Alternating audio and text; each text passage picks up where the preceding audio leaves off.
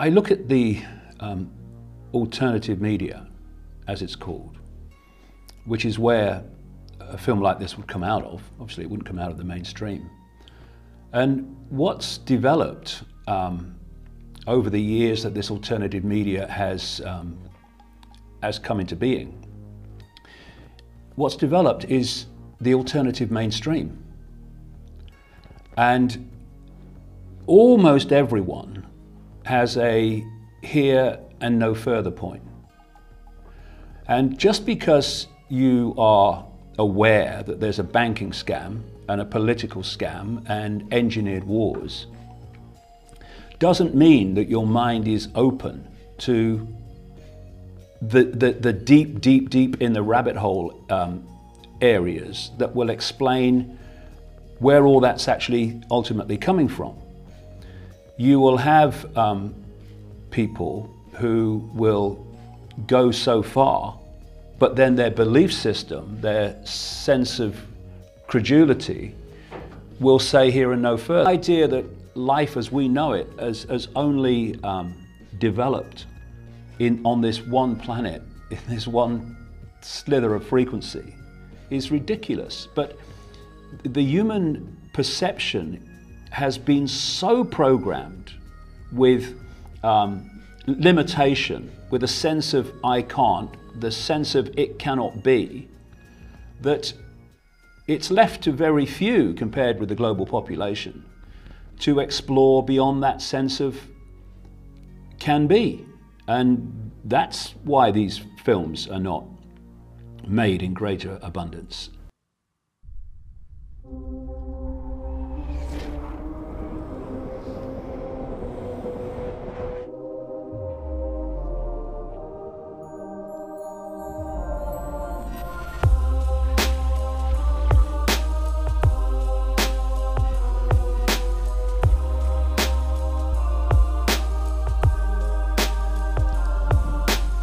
Mensen, welkom weer Dutch Matrix Illusie van onze eh, realiteit. We zijn er weer.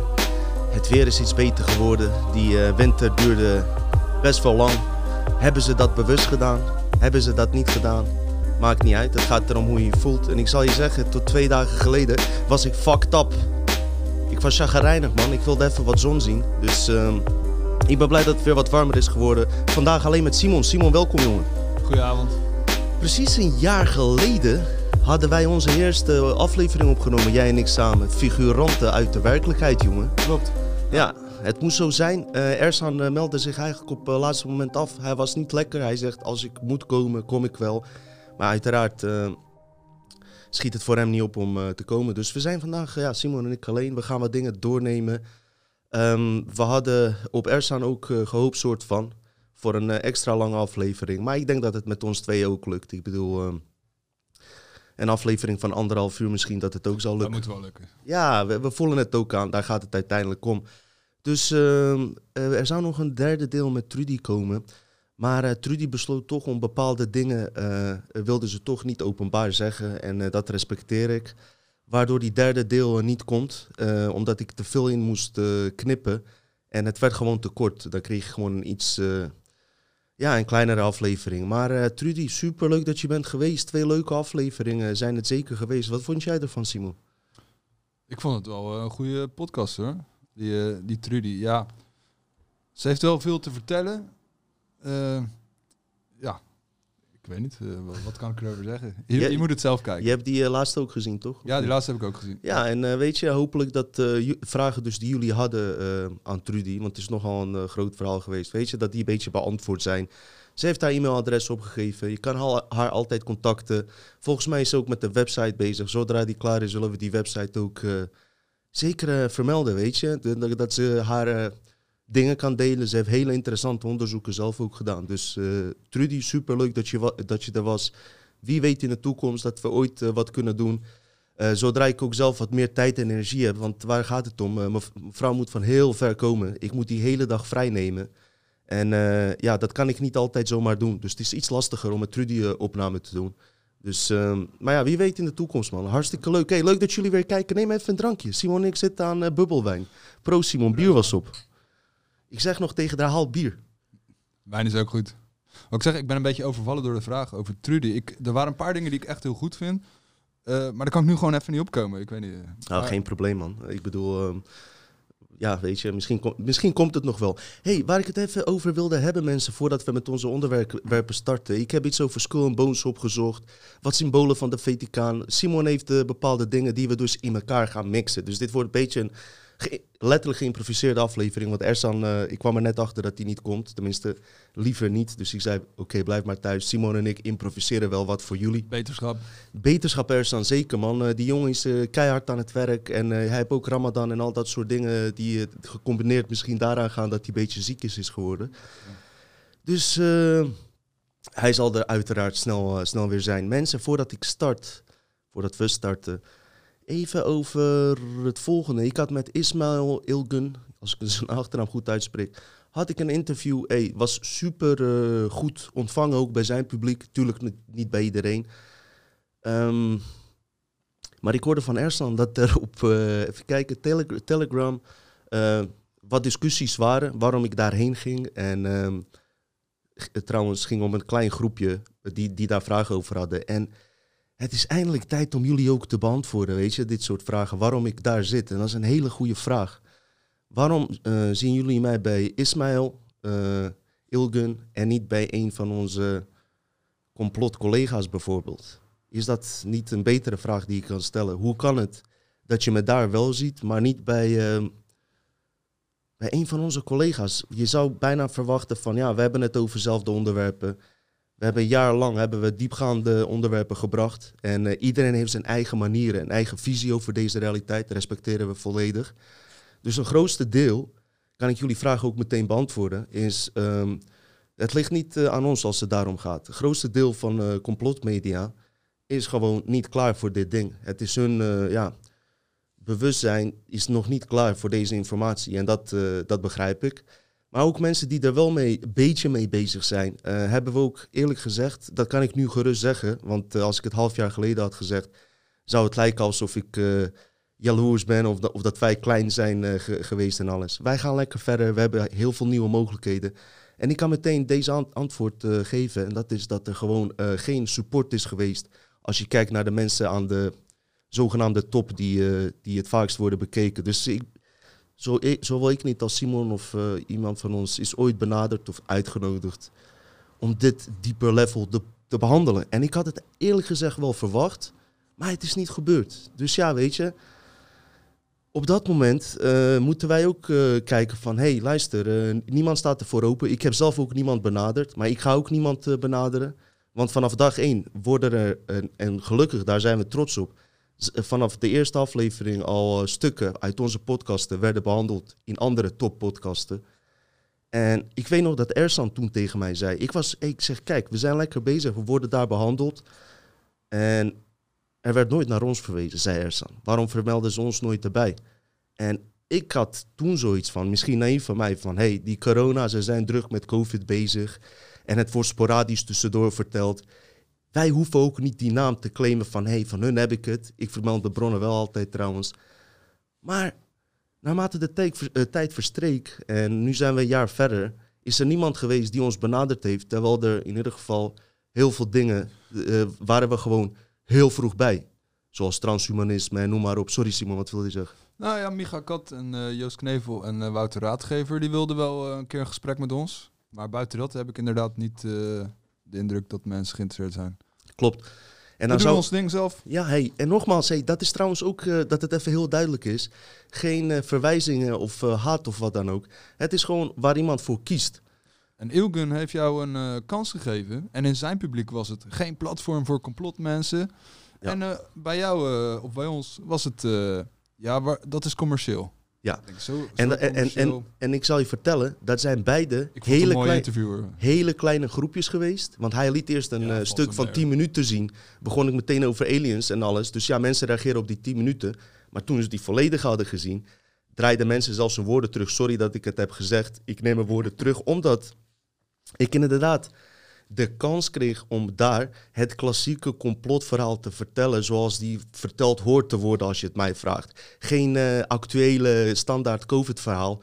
Gewoon de stijl van David Icke, Jim Mars en, eh, en eh, Jordan Maxwell. Klassieke complot, waar dus ook historie in zit, wetenschap, religie, alles gemixt. 1 uur 22 minuten. Die gozer heeft me die kans gegeven. Maar ik, en daar ben ik hem dankbaar voor. Jongens en meisjes, want er zijn wat jongere publiek bij hem. Heel veel zijn ook eh, naar ons gekomen, op ons geabonneerd. Jullie zijn hartstikke welkom. En ook namens ons publiek. Klein groepje is altijd wel van, ja, wat moet je bij commerciële platformen? Maar die Ismaël, ik heb heus wel onderzocht wie hij een beetje is opnieuw, voordat ik daar kwam. Want je weet zelf ook, Simon, dat RTL 4, eh, toen ze mij belden, ben ik niet gegaan Daar uiteindelijk. moest je zelf voor betalen ook nog. Kom Ja. op zeg. Maar hoe vaak hadden ze, moest je zeg maar t- eh, 1200 euro betalen om voor twee minuten te spreken En je boek te nodig. Ja, Ze hebben jou, eh, terwijl we aan het werk waren, werd je Ja. telkens gebeld en gemaild. Van kom je nog? ja, Ja, was een beetje raar was dat. En overdreven. Ja, Goed, kijk, weet je, je kan dan denken van, hé, je hebt een groot platform, je kan je boek verkopen en daar dik eh, geld uithalen. Heb ik niet gedaan.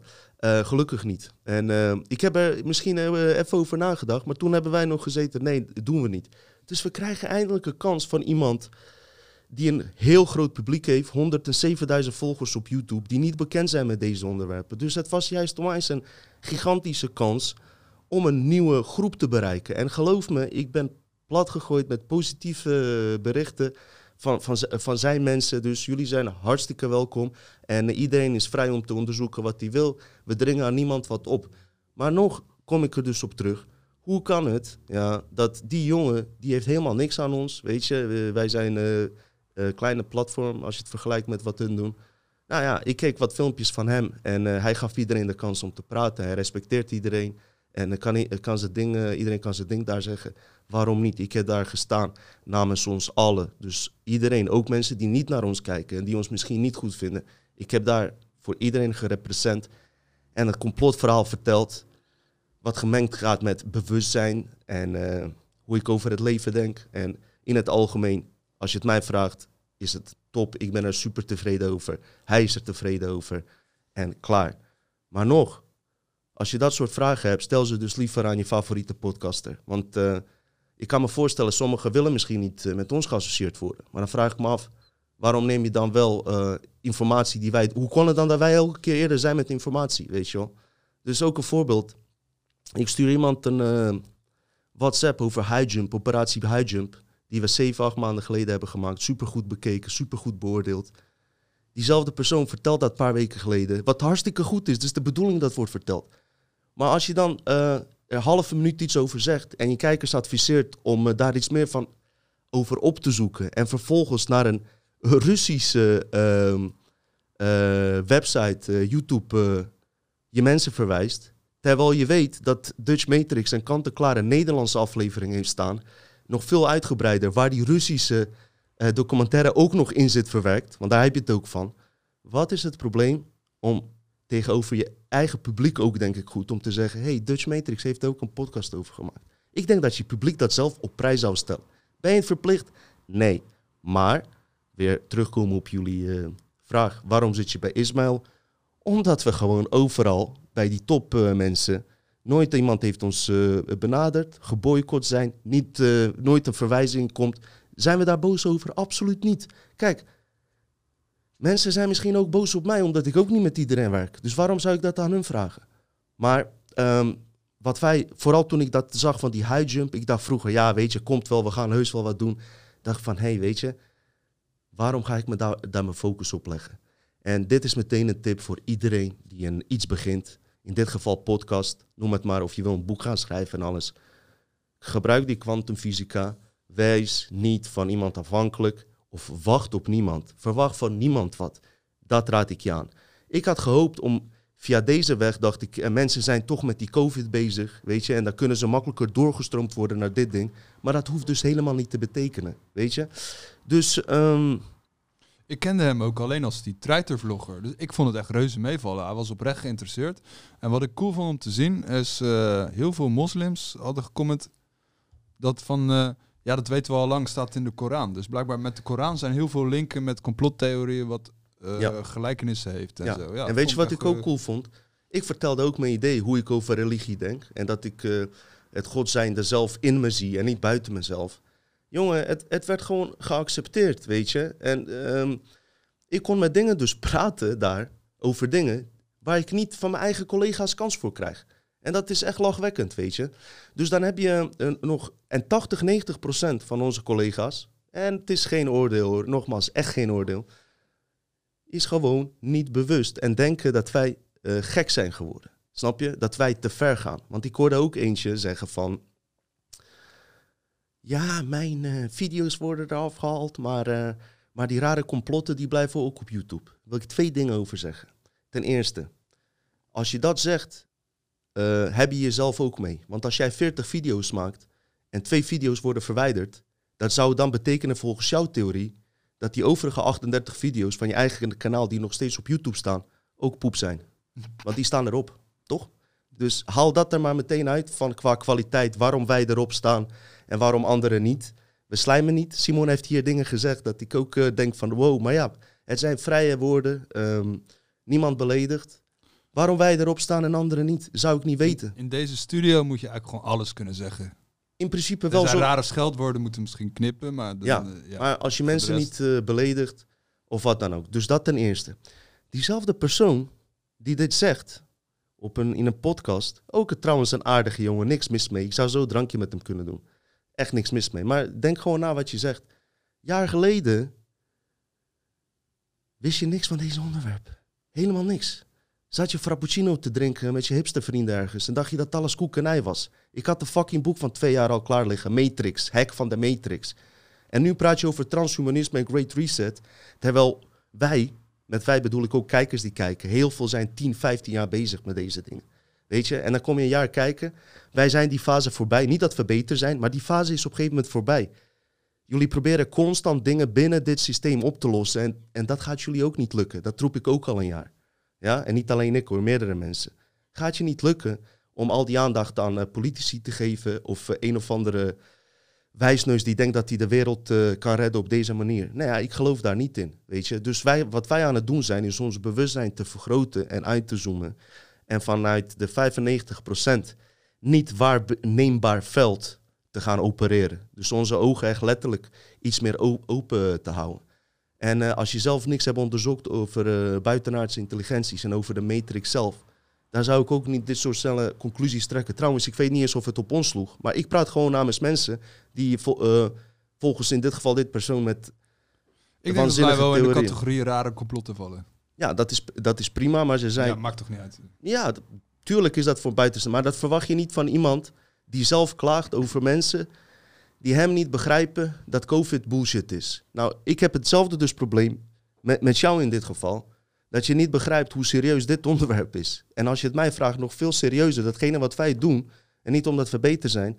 Maar het is wel veel belangrijker eigenlijk dan, eh, dan eh, herhalend kopienieuws. Wat op elke alternatieve zender wordt uitgezonden. We brengen tenminste iets wat niet eh, gebracht wordt in de moderne podcasten. En andere mensen zijn daar ook mee bezig in Nederland via websites en andere kanalen. Maar wat ik eigenlijk zie in die alternatief, het is ook geen complotkast. het is gewoon alternatief nieuws waar je zelf de figuren van een naar andere kant ziet lopen en elke keer hetzelfde verhaal. Nou, nou is die Great Reset transhumanisme. Als je mij vraagt, top onderwerpen. Maar dat wordt ook weer duizend keer overal gehaald. Build Back Better en die nieuwe plan. Joh, luister, dat is gewoon nieuw woltorder waar we het al tien jaar over hebben. Goed dat je daarmee bezig bent. Maar nu die transhumanisme, dat is Matrix. Transhumanisme is Matrix. Ja? Het aansluiten van eh, kunstmatige intelligentie in je brein en dat synchroon laten lopen, dat is Matrix. En ik kan jullie het volgende alleen nog vertellen, omdat ik echt niet eh, mensen wil gaan afzeiken. Maar uiteindelijk, jullie allemaal zullen er niet omheen kunnen om deze onderwerpen waar, waar hierover wordt gepraat. Jullie zullen er altijd komen. Je zal altijd hierop uitkomen. Op buitenaardse intelligentie en eh, invloeden daarop. Anders zal je altijd blijven hangen op dat niveau. En dat is goed, weet je. Iedereen kiest zijn weg daarin. Maar ik hoop wel dat ik jullie vraag heb kunnen beantwoorden waarom ik naar Ismail ging. Omdat ik geen kans kreeg, of iemand van ons hier, om eh, wat dieper level te behandelen. En dan gaan we het maar zo doen, via andere wegen. Mij gaat het om verbindingen leggen. Gaat niet om mijn eigen naam, niet om mijn eigen ego. Wat je er zelf van vindt, wat ik net heb gezegd, maakt me in principe niet uit. Misschien ben je een fan van die mensen. Ik vind die mensen nog steeds geweldig. Als ik ze morgen op straat zou tegenkomen, zou ik ze groeten en heel veel succes wensen. Maar als iemand een net pak aan heeft en, eh, en, en glad praat en eh, noem maar op, weet je. Dat betekent niet dat iemand beter is of eh, wat meer weet. Vooral, joh, we zijn tien jaar bezig met deze shit, man. Ik heb met hip-hop muziek ook gehad. Eh, was eh, ik was zo eens fan van die muziek en werd het op, op een gegeven moment eh, gekaapt door eh, talentloze mensen. Niet dat jullie dat zijn, maar Ja, ik, la, ik, ik, ik wil die echte complot hierin houden, weet je. Dus wat we hebben besloten is gewoon een heel eigen categorie. We gaan, we gaan die hele eigen categorie doen. Want dat, dit is allemaal actueel, weet je, wat, wat verder wordt verteld. We willen gewoon echt eh, eh, historie behandelen, wat we ook doen. Wetenschap, allerlei hoeken, weet je. Om wat meer inzicht te krijgen wat er in onze realiteit gebeurt. Dus ja, eh, vandaar eh, dat ik naar Ismail ging. En die, ik ben die jongen dankbaar. Hey, bedankt, gozer. Heel goed. Dus dat was het beetje, Simon, wat ik hier even wilde vertellen. Ja. Oké, Ja. duidelijk. Dus wat heb jij voor onze petten? We gaan nu beginnen, Ah, mensen. ja, we gaan ja, knallen. Laten we even gewoon... eh, Laten we beginnen. Dat, eh, Ga maar, ga maar, ga maar. Oké, ehm, eh, ik had aan Ersan gevraagd of hij van mijn e-mailadres op de Telegram-app wilde zetten. Dat is matrixmail voor Simon at gmail.com. Daar kan je alles heen sturen, suggesties voor ideeën voor podcasts. Of gewoon dat je zegt van hey, goed bezig man, of weet ik veel. Wat je ook stuurt, wees niet bang om te sturen. Ik, ik ben niet te vermoeid om iets te lezen, tenzij ik duizend mails heb natuurlijk. Maar er was een jongen, Tim van der Scheer, die had me een mailtje gestuurd. Eh, die had er een filmpje bij, die, die had ik al gezien. Ik heb dat vijf jaar geleden of zo, heb ik dat wel eens een keer gezien. Dat ging over There are no forests on Earth. Dat vond ik een hele interessante documentaire. Die staat op YouTube, kan je ook vinden. Ja, misschien als je hem in eh DuckDuckGo intikt, heb je hem sneller gevonden. Want YouTube doet een beetje moeilijk met suggesties. Gaat over dat bergen, zoals bijvoorbeeld in eh, Kaapstad heb je die, eh, die platte berg toch? Weet je, Mhm. in Afrika, Venezuela heb je um, heel veel van die bergen. Die gewoon eh, glad aan de bovenkant strak... of die zien er... Ja, het gaat er dus om dat dat eruit ziet als, als boomstammen die zijn afgezaagd of gebroken. En de, de suggestie in die documentaire is dat alle bergen eigenlijk ooit bomen waren. Van soms de grootste die in Afrika, die zou dan naar berekeningen 60 kilometer hoog geweest moeten zijn, die boom. Mhm. Valt dat niet te onderzoeken als je er... eh, Eh, het, eh, in die documentaire kwam dat er zijn geen bomen ouder dan 200 jaar in ons eh En deze zouden dan ouder... eh, Ja, als er bomen zijn die heel oud en heel groot zijn, wordt er een hek omheen gezet. En dan wordt het ineens een monument en dan mag er niemand bij komen, Oh, weet je wel. Dus ja. er is heel veel controle op hoe groot bomen worden. En ja, in Nederland sowieso, bomen worden allemaal nooit echt heel oud. En waar zou de Eh, reden daarvoor zijn, denk je? Eh, Dat daar de controle reden, is? Ja. eh, ik, misschien, eh, verschillende ideeën heb ik daarover, dat eh, een boom van 60 kilometer geeft een heel andere atmosfeer, gezondere atmosfeer, dan waar wij nu in leven. 60 kilometer. Ja, dat moet je voorstellen dat, Ja, dat die Afrika, die Kaapstad, die, Ja. dit platte stuk, Ja? eh, dat ziet eruit als een soort boomstronk die dan is afgezaagd. Zo. Hoe ze dat gedaan hebben, ja, kijk, hoe hebben ze piramides gebouwd, Oh, weet je wel? Ja. Dus ja, dat, en dat is misschien voordat de mens bestond al gedaan. Mhm, mhm. Eh, dus als je zo'n boomstronk hebt, dan kan je uitrekenen hoe groot die als boom zou geweest zijn. Eh, ja, ik snap En dan kom je op 60 kilometer. In eh, Venezuela heb je de Autana-berg. Daar heb je een soort indianenstam daaromheen wonen. Niet letterlijk indianen, maar gewoon een stam van eh, ja, inboorlingen. Die hebben een eh, mondelinge legende, want ze hebben niet echt schriften of zo. Die noemen dat ook de Boomberg.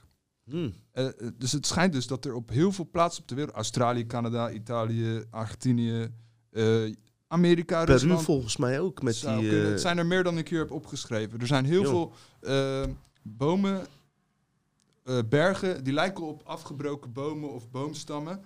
En er schijnt zelfs dat de Arizona meteoorkrater in Arizona, daar heb je zo'n onwijs grote krater. Er zijn mensen die denken dus dat in 1800 nog wat, dat eh, Amerikanen daar dat helemaal uitgegraven hebben en het een meteoorkrater hebben genoemd. En op Wikipedia heet dat ook een krater. Maar ik vind het niet echt op een meteoorkrater Nee. lijken. Want waar is de meteoor? Weet je wel, er, komt daar, er slaat daar iets in. En dat is dan ineens een, eh, een krater. Dus ik vond dat onwijs eh, interessant. En hoe heet die documentaire, weet je wel? There are no forests on Earth. There are no forests. Ja, on Flat Earth heb je ook. Want het is een beetje gelinkt aan Flat Earth. Alleen ik Mhm. zag de link niet. Maar eh, ja, de tuin van Ede zou er misschien mee te maken eh, gehad kunnen hebben. Misschien nog tijd voor eh, tijd van Atlantis of zo. Ja, ik denk het. Maar die bergen, ik vind echt dat ze lijken... Ik zal je wel een paar foto's morgen Oh, ja. geven om erin te editen. Alsof het Ja. afgesneden is of afgezaagd. Maar dan ga je denken van, hebben, hebben aliens dan...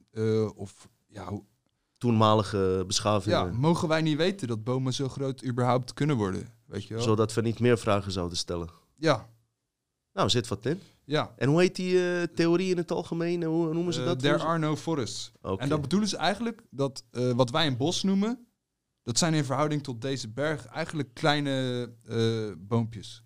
Maar het Mm. gebeurt wel eens dat een kikker of zoiets, die gaat dood, die gaat in de grond. En als je hem dan lang genoeg wacht, dan is die, die kikker is versteend. Oh. Je, hebt- je hebt zelfs museums met versteende dieren. Ja? Dus, of, of fossielen zijn eigenlijk ook uit steen en zo. De theorie is dat een boom, als die echt duizenden, duizenden jaren oud is, of misschien miljoenen jaren, dan wordt het steen. Zo. Maar ken nagaan, als de Mount Everest... Kijk, ik weet niet of elke berg dat is, maar als de Mount Everest een, eh, een boom geweest zou zijn, hoe hoog moet die geweest zijn? Hm. Ja, Zo, dat geeft een heel andere kijk. eh. ja. En daar zitten gewoon serieuze mensen, eh, hebben daar onderzoek Ja. op gedaan. Ehm, wat ik een mooi kanaal vind, en Flat Earthers weten dat wel, ODD TV. Dat is een gozer, dat is een Amerikaanse gozer, die, die rapt ook. Maar dat zijn eh, Flat Earth raps, maar ook over... ja, hebben Ja, zij maar ook kritisch op de overheid. Oké. Hij- cool. Hij is een rapper, maar hij maakt mooie documentaires. Ik vind ze best wel goed. Mhm. En die had daar ook dan weer iets over. Eh, het kwam eigenlijk een beetje op hetzelfde neer. Maar dat vond ik gewoon interessant voor mensen dan van... eh, joh, misschien kun je die documentaire kijken. eh kijk wat je ervan vindt. Misschien heb je ideeën van... Ja, waarom eh, zijn die bomen dan afgezaagd? Ik heb ook gezien, er was een Japanner... die noemde zichzelf half Japans, half alien. Mm. Maar vind ik raar, want eh, ehm, kijk, ik geloof best in aliens. Maar als een mens zelf zegt op YouTube van ik ben een alien, dan Ja. denk ik van ja hoor, een alien gaat op YouTube even vertellen. Ja. Maar die vertelde dus dat die bomen, eh, de, je hebt de aarde, Mhm. eh, er moet een balans zijn tussen eh, beschaving van mensen en de natuur. En dat die bomen zo groot waren, dat, dat de mensheid eigenlijk daaraan ten onder zou gaan. Dus dat aliens dan die bomen allemaal hebben afgezaagd. Want die bergen, ja, die zien er echt afgezaagd uit. Dus alsof een beschaving voor ons misschien dat verwijderd heeft. Om te voorkomen dat de natuur te groot zou worden. En misschien is het ook een jarenlang plan geweest om de aarde naar in hun atmosfeer te veranderen. Weet Mm. je, wel, dat, eh, wat ze in Day Live eh, dan zeiden, dat die, die aliens onze wereld, hun wereld willen maken. Zij waren ook giants, toch? Dan heb je ook giant bomen. Nou, daar heb ik ook wel eens eh, dingen. Daar wil ik ook nog wel een keer op terugkomen. Over die reuzen, ja, daar wil ik ook wel een keer wat over vertellen.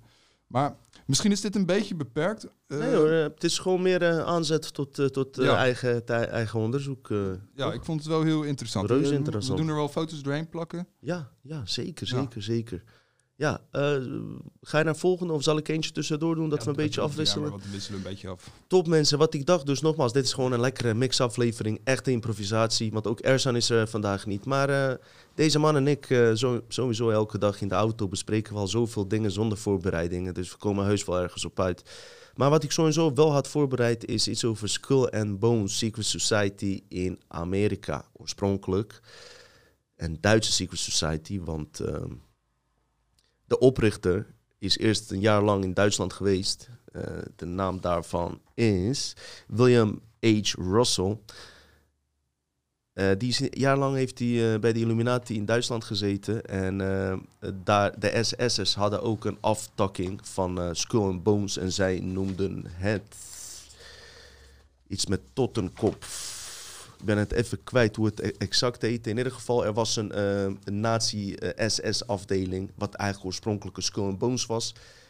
Deze Amerikaan ging, dat is lang geleden, nog voor de Tweede Wereldoorlog praten we over. Zo weet je ook wat voor connectie. Amerika heeft dus eigenlijk een connectie met nazi's al voor de Tweede Wereldoorlog. Ehm, het is dus in 1832 opgericht. Jaar later, die William H. Russell eh richtte een Secret Society Brotherhood of the Dead, Skull and Bones, eh, richt die op. Dat he- heeft hij opgericht. Heeft hij opgericht. Ja, dat was dus in 1832. Ehm, een belangrijk figuur die hieraan gelinkt is, is Prescott Op Bush. 22 maart? Eh, staat er... Wat ja, klopt. 322. Ja, klopt. Ja. 23 maart, heel goed. Eh, 22 maart, heel goed. Eh, ja, dat getal eh, Komt altijd terug. komt altijd terug. Ik heb al Eerder gezegd, numerologie bij Kabbalah is heel belangrijk. En dit is gewoon een af, aftakking daarvan. Een belangrijk figuur hierin is, in dit verhaal, in deze Secret Society, waar 15 mensen maar per jaar worden aangenomen. En het zijn altijd top-level mensen. We praten over George Bush, eh, John Kerry, die allebei presidentskandidaten waren, George Bush senior, maar ook Prescott Bush. En dat is de opa van deze twee voorgaande presidenten. Deze man was sowieso betrokken bij de Tweede Wereldoorlog. Financierde hij, daar is een rechtszaak over geweest. Zowel de Duitse troepen als de geallieerden. Daar hebben ze gigantisch veel geld mee verdiend met uh, JP Morgan en nog uh, verschillende vertakkingen bankwezen. Maar die Prescott Bush, wat heeft hij dus gedaan? Die heeft dus van een indianenleider, ja, die heet uh, een, Ger Geronimo, als ik het goed uitspreek. Geronimo. Geronimo. Oké, goed, goed Simon dat je er bent. Indiaan. Ja, dat, dat was een uh, leider van de Indianen die tegen de Amerikanen vocht. Die mensen, je moet begrijpen, die werden gewoon... Dat vind ik helemaal niet leuk van wat de Amerikanen eigenlijk hebben gedaan. Even kort tussendoor. Ja? Uh, Amerikaanse vliegtuigen en legervoertuigen heten Apache, Chinook, uh -huh. Indianennamen. Dat is om te spotten dat ze de Indianen hebben vermoord. -huh, -huh. Sterker nog, um, project missie om Bin Laden te pakken in 2011 heette Geronimo. Oké. Okay. Dus dat was de codenaam voor uh, Bin Laden's arrestatie. Dus komt altijd in terug. Goed. Wat heeft die Prescott Bush, dus de, de, de, de opa van Bush, gedaan? Hij is naar zijn graf gegaan. En deze man was een echte strijder, hè, die Geronimo. Want hij ging met 25 man, hadden ze 5000 Amerikaanse soldaten nodig om hem te verslaan. Uiteindelijk had hij zich overgegeven, volgens mij ook bekeerd tot de christelijke kerk. Laat hij later spijt van. Is doodgegaan, die man. Vervolgens heeft die Prescott Bush met een paar Skull and Bones leden. Dat is een studentenclub eigenlijk die zich in Yale Universiteit uh, bevindt. Daar hebben ze ook een tombe, een soort tempel. Hebben ze van die man die al dood was, zijn uh, botten eruit gehaald. En zijn lijk hebben ze uitgehaald. Hebben ze naar die uh, tempel op Yale University in Amerika gebracht. Waarom? Waarom ze dat doen, heel goede vraag. Zij geloven erin dat de energie van die man daar nog in zit. En dat de ziel nog niet goed verlaten is. En op het moment dat zij zijn botten in, uh, in die tombe hebben, kunnen zij energie zuigen van mensen die aan die man denken en die man eren. Zo. Die zieke. Dus, maar is hij plotseling dood gegaan? Nee, uh, hij is van zijn paard gevallen. Je weet het nooit. Over uh, paard getild. Nou ja, hij is, officieel is, is die van zijn paard ge gevallen. Hij had spijt dat hij ooit met de Amerikanen die pact heeft gesloten. Ze, hebben, ze hadden hem geflasht. Ik weet niet of hij vermoord is of echt gevallen. Dat zou je bijna denken, ja. Dat, maar het gaat deze. erom dat zij dus, dus in geloven, mensen die geëerd worden, en die man werd heel erg geëerd, dat die energie die naar die botten als het ware gaat, die, dat die zij weer kunnen gebruiken voor hun macht. Yeah. Snap je? Ja. Goed, die, uh, dus best wel ziek. Best wel ziek eigenlijk dat, dat dit gebeurde. Um, ik ga even naar jullie vertellen om een idee van die Skull and Bones te, te, te geven. Dus twaalf mensen per jaar worden er maar uitgekozen. Uh, later mochten vrouwen er ook bij komen. Uh, George Bush, John Kerry, Prescott Bush. Maar je had ook allemaal leden daarvan. Je had ook Brighton Hayden, medeoprichter van Time Magazine. Is ook lid daarvan.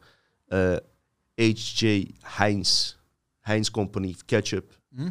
Ook lid daarvan. Frederick Wallace Smith uiteindelijk, uh, ja. Frederick Wallace Smith, oprichter van FedEx, ook lid daarvan. Allemaal gedocumenteerd. Harold Stanley, oprichter van Morgan Stanley, ook daar, uh, ook daar lid van. Dus heel erg veel invloedrijke figuren. Maar al die figuren die erin zitten, zijn, nou, net als de voorgaande namen, maar ook gewoon leden van de CIA. Snap je? FBI, dat soort, of, of nog andere geheime projecten. Uh, ook waren deze, uh, was deze organisatie verantwoordelijk voor het verdedigen en, van het geld van Rockefeller en, en, en dat in de gaten houden. En het is, het is allemaal daaraan verbonden. Um, dit is misschien iets voor Hollywood ontmaskerd, Simon. Er zijn twee films over Skull Bones gemaakt. Okay. Eentje heet The Skulls, ik heb hem niet gezien, met Joshua Jackson in de hoofdrol. En in 2006, dit was een film die misschien nog steeds op uh, Netflix is. Op een of andere manier heb ik hem nooit gekeken, maar wordt Skull and Bones gedetailleerd uitgelegd. Uh, in de film The Good Shepherd met Matt Damon. Ja, heb je hem gezien trouwens? Nee, nee. Uh, ik wil hem wel een keer kijken. Maar je ziet sowieso, uh, skulls komen vaak terug. Ehm, je had toen de tijd, had je, je hebt nog een stripverhaal van The Punisher. Dat is gewoon een is geen superheld, is gewoon een mens. Maar die gaat met machinegeweren, schiet hij gewoon eh slechterikken dood. In plaats van dat hij een superheld is. Dat is wel van eh, DC, geloof ik. Nee, Marvel, sorry. Hij heeft een skull op zijn shirt. Maar heel vaak bij false flag attacks zie je dus mannen met dat Punisher logo op een shirt of op een pet, die skull. Mm, mm. En die skull is weer een verwijzing Teken naar- van de naar- dood ook. Ja, Ze, ze eren ook een godin. Die heeft een bepaalde naam. En die godin stond voor eh, verderf en piraterij. Kom ik, eh, kom ik piraat, één oog symboliek. Precies, precies. Dus eh, eh, in die films, vooral met Matt Damon, zag ik een paar hele leuke dingen. Wie weet een keer in de Hollywood ontmasker behandelen en jou als kijker misschien een idee om eens even naar te kijken. Wat ze doen met die botten is ook een soort van voodoo, voodoo-achtige praktijken. Kijk, dat zijn dingen die wij niet weten. En je zou kunnen zeggen, ja, het zal allemaal wel. Maar ik blijf erbij zeggen, ze doen het niet zomaar. Die Prescott Bush gaat niet. En een miljardair moet je eens voorstellen, die... eh, dat is geen geintje dat je dat even doet. Je hebt daar heus wel eh, zwaardere redenen voor. Sowieso, eh de rituelen bij Skull and Bones zijn heel erg berucht. Wat ze daar doen, heb ik van verschillende bronnen al vroeger gezien. Lastig om terug te vinden op YouTube. Allemaal van YouTube afgehaald. Ook dat, wat, wat ze eigenlijk doen, ze zorgen dat je de meest vieze dingen doet, die worden opgenomen. En waarop jij later, als je president wordt, gewoon eh, heel erg chantabel bent. Ja. Ja.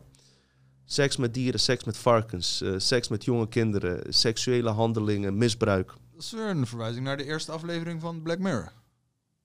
Eh, ja, bijvoorbeeld. dat varken. Maar die, dat was dan, eh, werd hij gechanteerd om dat te doen. Ja, ja, Ja. ja. dit gaat dan in het geheim, zeg maar.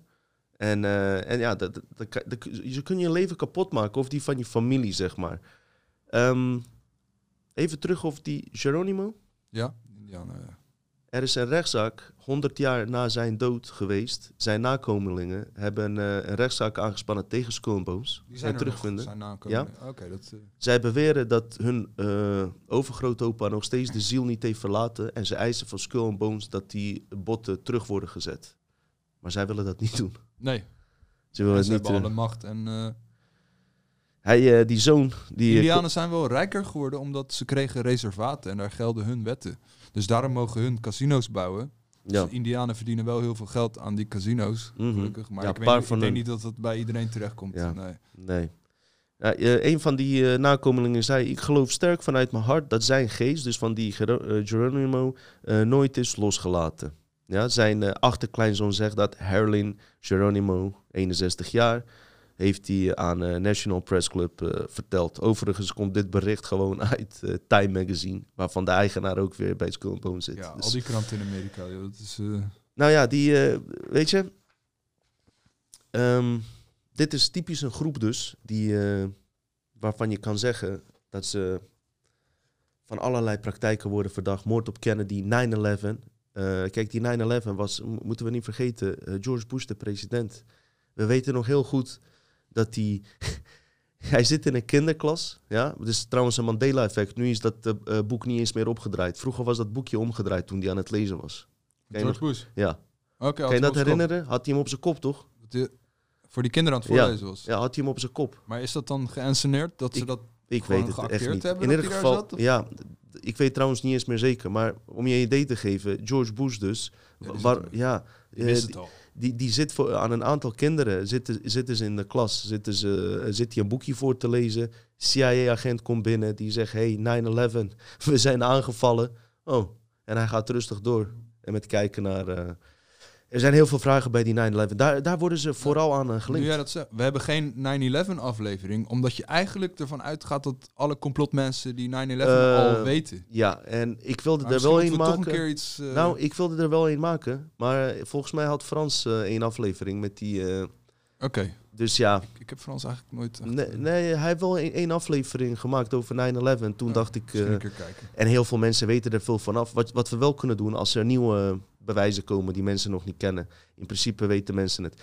Eh, er is zelfs een Nederlander vermoord voor dat. Oh ja? Er was een eh, Nederlandse man die wereldwijd bekend was dat hij eh, explosieve expert was. Hij kon, als jij een heel groot gebouw hebt en je wilt het laten instorten zonder dat de omgeving beschadigd wordt, Mhm. kan hij hem kaarsrecht in laten storten. Toen hebben ze die beelden van World Trade Center die instortten aan hem laten zien, maar niet verteld dat de World Trade Center was. Dus die man die zit dat te kijken, Hij zegt, nee, dat is gewoon in laten storten, professioneel gedaan. Heb ik gezien volgens mij. Ja. Ja. En toen zei ze, ja, maar ze wil Trade Center. En toen schrok die man van, oh, ja, maar dit is professioneel gedaan. Dit, Ja. eh, en die man die is eh, later eh, Oh ja? onder omstand. Ik weet niet meer precies hoe die dood ging. Maar Leeft die man geen- niet meer, joh? Nee, Oh, nee. joh. Ik heb wel die beelden gezien, dat ze het aan hem vroegen. Ja. Goed, die Skull and Bones, we hebben hem... ehm, ze, komen vaak naar voren. Het is geen makkelijk... eh, en ze zijn niet makkelijk. Ik heb eh, nogmaals vroeger... Zoveel video's waren er van op YouTube. Ook van een vermeende gelekte video, geluidsopname van een vrouw die eh, ritueel daar werd... ze doen twaalf stappen rituelen of iets in die trant. Zieke dingen allemaal, weet je. zijn geen leuke dingen. Maar wat, waar ik heen wil, ook voor mensen die... om even terug naar de basis te gaan. Hoe de fuck is het weer mogelijk dat zo'n Bush dan eh, president wordt? Weet je wel, uiteindelijk. En zijn vader. Terwijl ze bij dit soort eh, rare, rare clubjes zitten. Overigens heeft uh, Alle Sims... presidenten. Alle pre- ze zeggen alleen Kennedy niet, maar die zat ook gewoon bij Secret Societies. hoor. Dus, maar ook op Simpsons, hè, ze hebben ze ook over Skull and Bones een aflevering wat daarnaar refereert. Volgens mij Ja, over ja, er Freemasons. zijn meerdere dingen. Is- en, en veel aspecten van Skull and Bones komen erin terug. Ik vond het grappig dat Mr. Burns, die zweet. En dan zie je die zweetdruppeltjes, die zeggen dan... eh vrijmetselaren regeren de wereld. Ja, ja. Maar toen was ik echt een jaar of... eh, Weet ik sta je veel, niet bij 15, stil, hè? 16, maar ik lag helemaal in een deuk. ja.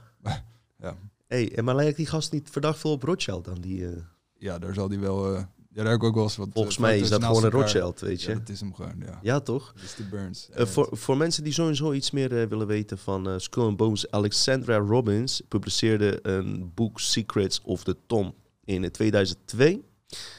En ze vertelt ook dat er meerdere, meerdere eh, geheime genootschappen in, eh, in diezelfde school zitten. Het is een universiteit in Yale en daarbinnen ja, gebeurt dit, weet je wel. En dit zijn niet standaard studentengeintjes, eh, zeg maar, waar het over gaat. Geen standaard ontgroeningen. Ze gaan echt best wel ver. Je wordt ook ontvoerd uit je bed en, en vervolgens wordt een voorstel gedaan of je daar wil komen. Dus je wordt zelf benaderd. Vreemde dingen. Mensen, nogmaals, ze worden gefilmd, eh, zijn eh, chantabel later en eh, zijn altijd afhankelijk van dit soort clubs. Ehm, ze komen in belangrijke posities, waardoor dus deze figuren van alles kunnen flikken. Want je kan geen kant op als er een filmpje staat waar je, waar je een varken staat te beffen. Ja, toch? Trouwens, in het Duits heten ze Totenkopf, de doodskop, een schedel. En eh, Hitler had daar ook, ja, dat, dat, dat waren praktijken van de nazi's. En die connecties met na en, eh, en, de, en, eh, en de Amerikanen, die, die, zitten er al heel lang. Zo heeft, eh, zeg maar, op Long Island, waar die Monktown Project was, heb ik misschien al eerder verteld, daar waren de nazi's al honderden jaren met hun eigen grond. en, en, en, en pact met de Amerikanen die ze hadden, waar, waar gewoon ja, bizarre, toen al bizarre experimenten gebeurden. Eh, ik ga nog even door met Skull and Bones hoor, Simon. En dan Ja, eh, gaan we over naar jou. Ehm, wat ik jullie graag zou willen laten zien is, en dat hebben we ook in onze allereerste Dutch Matrix aflevering laten zien. En dat, dit is even goed ook voor mensen. Ook misschien mensen die van Ismail komen en die ook net kijken en wat standaard dingen willen weten. Dat we even terug naar de basis gaan. En ik ga het toch weer laten zien, want dit is ook. Dit, dit zijn dus wat we gaan laten zien. Twee presidentskandidaten. Eentje is republikein, George Bush Jr. Ander is John Kerry, democraat, linkse democraat. Zij strijden tegen elkaar. Ze maken elkaar publiekelijk helemaal af. Ja, hij is dit, hij is dat, hij is zus, hij is zo. Eigenlijk wat in Nederland ook gebeurt. Maar het feit is wel, is dat ze allebei lid van Skull and Bones zijn. In dit kleine stukje wat ik jullie gaan zien, zien jullie Tim, Tim Russert, die trouwens ook overleden is, kreeg een hartaanval, wie weet hoe, 2008. Die vraagt hun iets heel interessants. En dat ga ik jullie nu laten zien.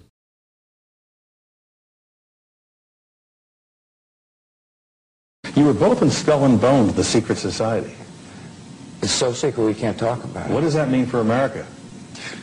The conspiracy theorists are going to go I'm wild. sure they are. I don't know. I haven't seen the web. Number 322? I, uh, first of all, he's not the nominee, and uh, but uh, look, I look Are forward. you prepared to lose? No, I'm not going to lose. You both were members of Skull and Bones, a secret society at Yale. What does that tell us? Uh, not much because it's a secret. Is Is there a secret handshake? Is there a secret code? I wish there were something secret I could manifest. 322, a secret number? Uh, there are all kinds of secrets, Tim, but one thing is not a secret. I disagree with this president's direction that he's taking the country. We can do a better job, and I intend to do it. And we'll be watching. Be safe on the campaign trail. John Kerry, thanks sir. for joining us. And we'll be right back.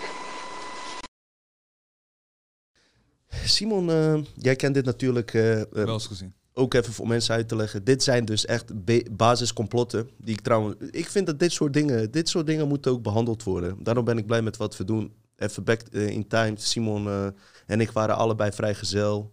Eh ik weet nog, hij werkte bij een, eh, Ja, in een restaurant. Ik werkte op een sportschool.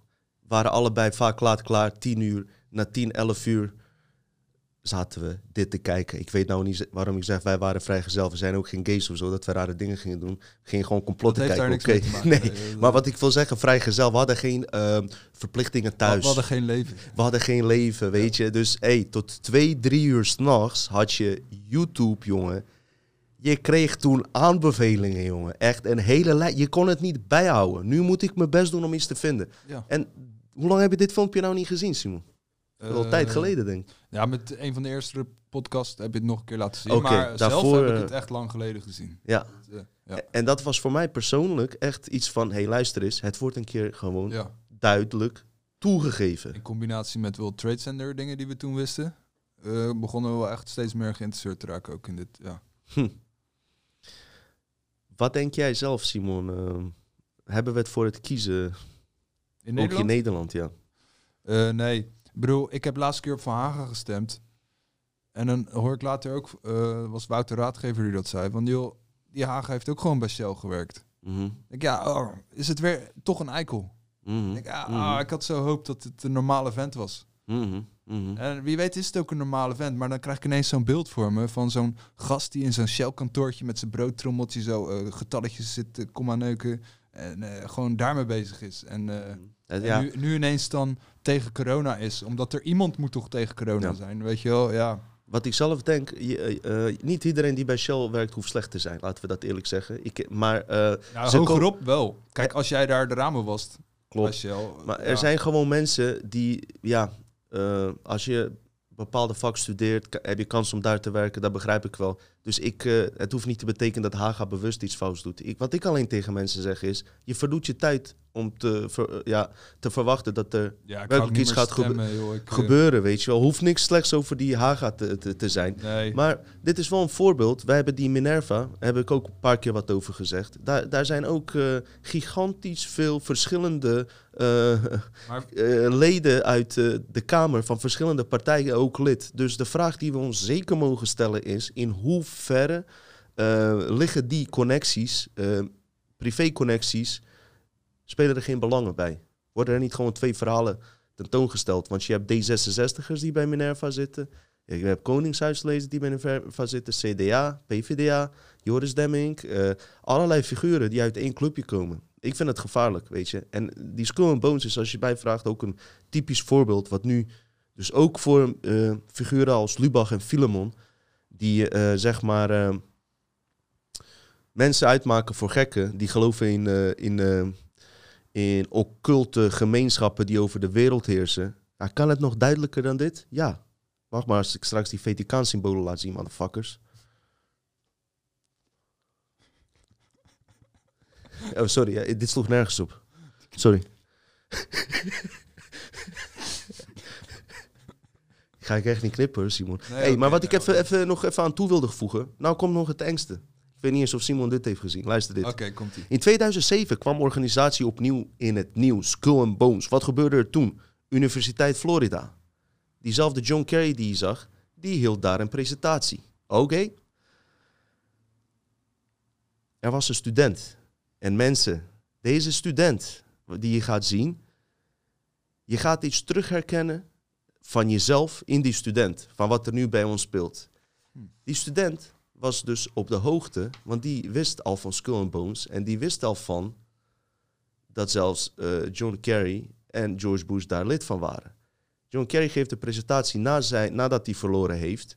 En die student stelt een aantal hele logische vragen. Ja. Ga ik straks laten zien. Maar weet je wat met deze jongen uiteindelijk gebeurd Ja, is? ik denk dat ik wel weet. Ja. Ja, deze jongen, zodra hij de vraag stelt, zat je bij Skull and Bones? Komt politie, die jongen wordt geteaserd met elektrische Die agent, die, die specifieke agent, als je daar naar kijkt, het is echt zo'n standaard normie NPC bolle donut gast. Dat je denkt van, ja, jij weet ook niks. Jij, de- jij ziet gewoon iemand een vraag stellen en je ziet eh, de president geïrriteerd en je gaat taseren, terwijl die niks verkeerd doet. Het is echt, Maar- weet je, Zulke mensen zijn ook een probleem. Maar niet, niet omdat hij dik is, maar gewoon dat leeghoofdige Mhm. NPC-normie. precies waar we het jaar geleden over hadden. Ja. En dit zijn beelden dus, eh, volgens mij, eh, bij, laten we zeggen, bijna 20 jaar terug, misschien 18, 19 jaar. Weet je, die beelden die je gaat zien, je gaat niet geloven dat dit al zo oud is. Want je herkent jezelf erin terug als je een keer wat zegt wat de normies niet leuk vinden. Kijk wat er met je gebeurt.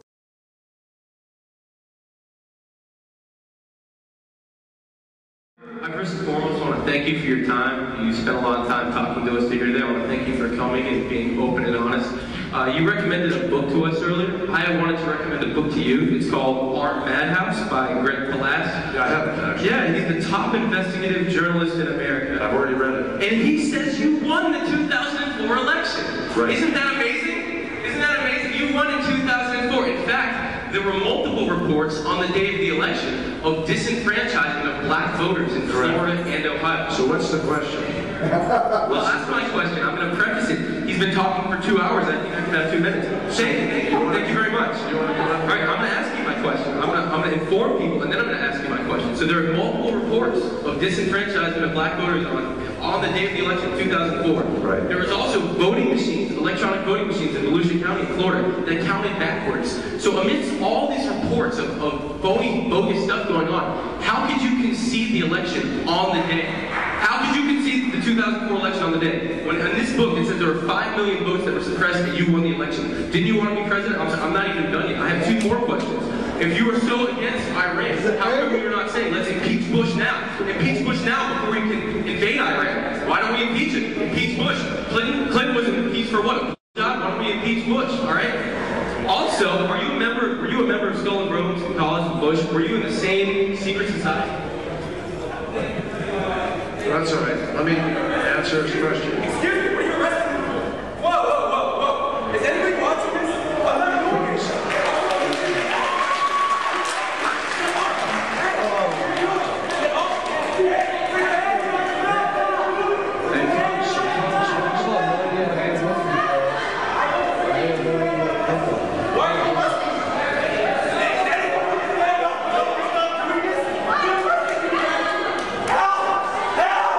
Help! Are you kidding? You're arresting me! What have I done? What have I done? Get away from me, man! Get away from me! Get off of me! What did I do? What did I do? You're Get off of me! What did I do? What did I do? Help! Help! Help me! Put your hand on your back! Help me, man! Get off of me! I didn't do anything!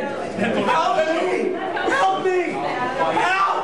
They're arresting me for nothing! If you do not comply, what is You'll be tased if you do not. Can you let me go? I'll walk out of here. Just let me go. Hold on your stomach.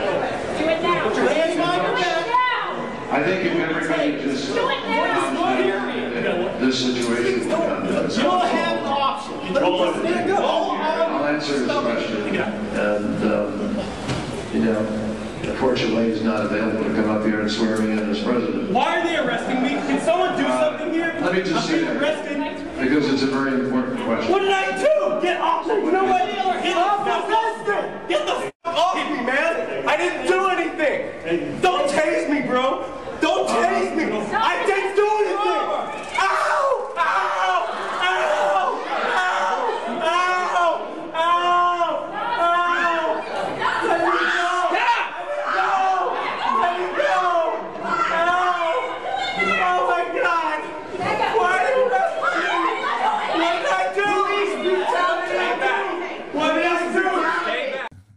Zo, Simon, eh, wat Ja. vind je ervan, man? Eh, Ik, ik, heb, ik had het net over een ander filmpje wat heel erg hierop blijkt. Maar Dat was met Eh, Obama waar jij het ja. over hebt. Precies hetzelfde gebeurt. Ja. Kritische vragen over Obama worden gesteld. Bam, politie komt Maar er ineens tussen. die gast En die deed echt niks verkeerd.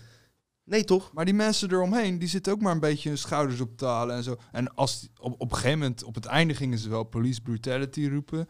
Dat is nu helemaal populair. Maar hij stelt alleen maar een vraag. Weet je, ja, ik word gewoon weer boos nu. Ik word er ook boos Ja, op. En, en die John Kerry gaat gewoon rustig door met praten. Die, Die jongen wordt, ge- eh, weet je, mm, hij, hij roept om genade en eh, blijf Maar- van me af. ja. En hij gaat... Ze gaan Maar die agenten, dat, dat zijn geen mensen die iets weten hoor. Die, die weten niks. En eh, de media, die, die zendt uiteraard dit niet uit. Hij praat door, want hij weet dat zijn media gewoon daar niet op gericht is. Ja. Dus moet je nagaan hoe misleid je wordt. Op de achtergrond gebeuren dit soort dingen. Komt niet op het NOS, wordt ook niet een keer verteld. Hij doet zijn verhaal. Die man kon net zo goed bam, kogel door zijn hoofd krijgen. Hij gaat rustig verder. Rustig. Ja, maak hem maar af. Breng hem weer weer zijn botten naar onze tombe. Op Skull and Bones. Triest hoor. en, en, en die mensen die daar niks om doen, herken je dat niet terug hier? Als je zonder mondkap loopt Eh en... eh, Malieveld met mensen die ja. protesteren voor de vrijheid. Weet je? En worden ze als wappies neergezet en eh, mensen Femke worden in elkaar ges- geslagen.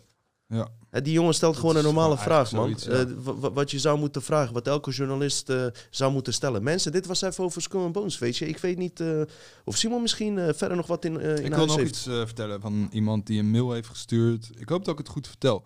Judith van der Meer heeft mij een mail gestuurd. Dat was een beetje een... ehm, ja, was wel een aangrijpend verhaal. Want die vrouw die heeft haar man verloren aan een erge ziekte. En die man heeft gekozen vanwege de pijn voor euthanasie. Ehm, daar heeft zij dan ook dat meegemaakt met die man. Eh, die is dus overleden. En zij heeft in de maanden daarna... heeft ze hem als een soort als ik het goed vertel, eh, als een soort eh, ja, geest waarschijnlijk gezien. met een soort gouden randje. Ehm, ze, ze, zag dus in, haar- in haar bed of ze had dromen dat hij in de tuin stond. En ehm, op een gegeven moment, na, na een paar maanden, was het zo dat die man dus eh, met andere mensen, zielen om zich heen was. En toen is hij met een rugzak of eh, zag ze hem weggaan. Mhm. En dan zag ze een gouden zon en goud licht dat hij daarheen ging. En haar vermoeden was waarschijnlijk dat dat zijn officiële sterftedag was geweest als hij niet die euthanasie had gedaan. Hmm. Toen ben ik zelf wat dingetjes gaan uitzoeken dat eh, wat spiritueler mensen die vertellen dan eh, als jij een baby bent, eh, jouw ziel gaat in die baby worden dat die geboren wordt en andere zielen begeleiden jou daarbij. Eh, ik ben zelf niet zo spiritueel, maar ik, ik vertel gewoon hoe ik het. Eh, als je wordt geboren. Maar als jij doodgaat, zijn er zielen om jou op te halen en jou te begeleiden met het volgende wat je gaat doen. Mhm. Blijkbaar dus, ehm, als jij euthanasie doet, dan is jouw lichaam nog niet voorbereid dat die zielen aanwezig zijn om jou te begeleiden. Waardoor jij voor jouw officiële sterfdag eh, doodgaat en is je ziel helemaal alleen. Mm. Dat lijkt me best een angstige gedachte, dat je ziel alleen is. En die kan dan als een eh, spook, moet ik aan de Sixth Sense denken, die film, I See Dead People. Dat dat jongetje zei, deze mensen, die weten niet dat ze dood zijn. Mm. En, die, en dan zie je een wielrenner met allemaal wonden zo, die zie Dat zei Rolf. Luijns toch ook, dat hij dat ontdekte. Dat de mensen in een loop blijven zitten, omdat ze Ja. niet doorhebben dat ze dood zijn. En, En constant die Die traumatische... mensen merken dat hun eh, familieleden en vrienden niet meer tegen hun terugpraten, weet je wel. Dus die gaan dan iets anders zoeken. En er was zelfs eh, een idee dat stemmen in je hoofd ook daar vandaan kunnen komen, omdat ze zoeken een andere ziel waar ze Ander kanaal. Sommige mensen staan daar dus genoeg voor open dat, eh, dat die ziel denkt, nou dan ga ik maar bij hun. Maar die heeft dan invloed op jouw leven, omdat hij wil zijn dingen ook nog eh, uitvoeren van zijn leven. Dus daardoor eh, kunnen dan stemmen... Ja, kijk, wij hebben natuurlijk ook over gehad dat aliens stemmen in je hoofd eh prenten. Programma's, ja. Programma's. Maar het kunnen ook dus overleden geesten ja, zijn. geloof ik best hoor. Ja. Je hebt mensen die daar gewoon meer voor openstaan. En dan gaan ze met die persoon contact Ja. aan zoeken. Maar zij heeft, Judith, heeft dan gelukkig meegemaakt dat die man, Johan heette die, dat hij wel opgehaald is door een ziel, eh, eh, door een, eh, een vrouwelijke verschijning. Dus hij is wel begeleid naar het hiernamaals. Dus Mhm. die, zijn ziel rust. Maar het is ook als jij in het ziekenhuis ligt. Kijk, deze man die heeft gewoon euthanasie gekozen vanwege de pijn. Ja. Maar wat nou als jij in een soort kastplantje status, hersendood. En hersendood schijnt helemaal niet dood te zijn. Oh, kan je dat uitleggen? Ja. Dus dat noemen ze dan een soort van eeuwige coma. Waardoor ik het idee heb, die eeuwige coma is een excuus om jouw organen eruit te halen terwijl je nog leeft. Oh ja, want, Want je moet leven als, als je organen eruit Een arts die wil niet een levend mens organen verwijderen. Oké. Die wil dus denken dat iemand hersendood is. Oh ja. Dus dat wordt dan als een soort smoesje gebruikt van, nou, hij is hersendood. Dus dat is ook een soort van dood. Oh ja. Heel vaak, die verhalen komen bijna nooit, maar er zijn dus, vooral in Amerika, want daar eh, kan je dan wat makkelijker, in- er zijn gewoon meer verhalen uit Amerika. Eh, mensen die liggen op zijn operatietafel en dan willen ze een orgaan verwijderen. Op het moment dat ze hem steken, reageert dat lichaam hoe een levende ook reageert als je hem steekt. Dus je hartslag versnelt, je adrenaline, zweet. En, Toch wel. eh, sommigen worden zelfs uit hun coma doordat ze gestoken worden op de operatietafel. Die worden wakker tijdens de operatietafel, gaan knipperen met hun ogen, hebben daarna nog een heel lang leven. Sommigen Zo. trouwen daarna of sommigen gaan gewoon weer verder met hun leven. Dus je kan dus wel uit een eh kastplantje status weer Oh, dat is dus mogelijk. mens worden. Dat, Eh, daar zijn heel veel gevolgen? verhalen. Maar da- is het dan niet zo dat je hersenen beschadigd zijn? Of eh, is dat ook... Dat kan. Dat kan waarschijnlijk ook wel. Oké. Maar het kan ook Dat het gewoon dat, goed is. dat je gewoon goed gaat. Ja, kijk, als jij maar 95% van je hersenen gebruikt Ja, en je hebt hersenbeschadiging, Ja. wie weet zoeken jouw, jouw, jouw Hersenen lichaam die wel- juiste percentages op, ja. Weet je? Ja, En- waarom niet? Op mij komt het ook een beetje lui over. Vroeger had je mensen die lagen 30 jaar in coma en dan kwamen ze eruit. Maar we gaan Mhm. nu naar een tijd dat je niet eens 30 jaar in coma mag liggen. Maar dat ze er eigenlijk naartoe willen van joh, eh, je ligt vijf jaar in coma, weet je wat, haal die organen er maar uit, heb toch geen zin. Je krijgt niet eens meer de kans om 30 jaar in coma te liggen. Als je bijvoorbeeld geen geld hebt of weet je wel. Mhm, mhm. En toen moest ik ineens heel erg denken aan een Wereld Draait Door uitzending. Daar had je een man, die heet eh, Martin Kok, K-O-C-K. Dus niet K-O-K, K-O-C-K. En die, die riep heel hard in de Wereld Draait Door. Hij werd geïnterviewd. Ik wil dood. Ik vond die man meteen een irritante, trieste gozer. Misschien respectloos dat ik dat zeg, maar ik vond dat echt op dat moment nog steeds. Van, wat zeur je nou? Dat is toch jouw probleem? Waarom moet de hele wereld horen dat jij dood wil? Ja. Eh, waarom vertel ik dit? Eh, hij is eh, toen met Pechtold was er ook. In de verkiezingen van eh, D66 en zo waren er wel dingen over euthanasie. Was en toevallig zit er bij Wereld Draait Door een man, Martin Kok. Ik wil dood. En die heeft ook twee filmpjes op YouTube, heb ik van hem gezien, dat hij vertelt van, ja, ik wil dood. Maar ik wil niet voor, een trein springen, dat wil ik niet. Er moet een speciale pil komen. En dan hebben ze een website gemaakt, Coöperatie Laatste Wil. Mhm. En dan gaan ze jou advies geven voor eh, wat je moet doen als je dood wil. En eh, geven ze van, eh, ja, wij kunnen geen middelen verkopen, want nu is het nog niet legaal. Maar op een dag zullen wij dus een pil verkopen en dan kan je zelf kiezen dat je dood wil. Pil van Drion heet dat, Drion. Dat is Mhm. gebaseerd op een arts die dan... Drie jong. Drion. De pil van Drion is eigenlijk wat ze dan willen. Maar ik denk dat het hele gedoe is gewoon om mensen een beetje zelfmoord aan te praten. Van driehoek. En je ziet ook eh, in de eh, comments bij die Martin Kok allemaal mensen. Ja, ik vind het leven ook niet leuk. Het is gewoon Ga saai. dan, en wat doe je raar? Maar hele trieste Ga dan figuren, dood als je dood wil. Ik snap best dat, je, dat mensen echt depressief zijn en moeilijkheden hebben. Maar dat waren gewoon mensen die zeiden: Ik vind het leven gewoon saai, dus daarom wil ik dood. Ja. Kijk, die- als je een aanliggend iets hebt, weet je, hey, eh, respect, hou vol, weet je. Maar waarom moet je daar aandacht voor zoeken? Waarom En- moet de hele wereld dat weten? en waarom moet het legaal zijn? Als jij zelfmoord pleegt, ben je dood. Dus je kan toch niet aangeklaagd worden, Nee. weet je wel? Dus als je het legaal maakt, dan is het ook, eh, en daar gaat het om, Mhm. vergrijzing. De stap voor kinderen om een beslissing te nemen dat je de ouders euthanasie laat plegen, Wordt makkelijker. wordt makkelijker, omdat je denkt, ja, meer mensen doen dat. Maar je Mhm. vergeet, ja, je wordt zelf ook oud. Heeft dat ook linken wat je zegt met eh, dat je organen dus eh, alleen eruit kunnen worden gehaald als je nog leeft? Ja, Dus dat, daarom noemen ze jou kastplantje. Ja, ja, kastplantje, ja, dat klinkt al van, ja, ik wil... Heel Is veel over. mensen zeggen, ja, ehm, ik zou het alleen doen als ik een kastplantje was. Dat Oh, is een beetje zo wat mensen wel eens Oh, bespreken dan. Van, ja, als ik maar geen kastplantje ben. Weet je wel? Maar kastplantje kan ook wel eens terugkomen en naar gewoon volledig gelukkig leven. Hersendood is geen feit dat je echt dood bent. En vooral als je denkt hartbrein, Ja. zelfs darmbrein. Of, Ja, weet je wel? ja, ja, ja, je hele lichaam heeft eh energieconnecties, ja. En, en eh, soms gebeurt het dat een zwangere vrouw in coma raakt. En Mhm. haar hersendood wordt verklaard. Maar die baby kan nog steeds geboren worden. Mm, Dus moeten ze haar wel voeding geven en eh, buisjes, weet je wel. Maar die baby kan nog steeds geboren worden.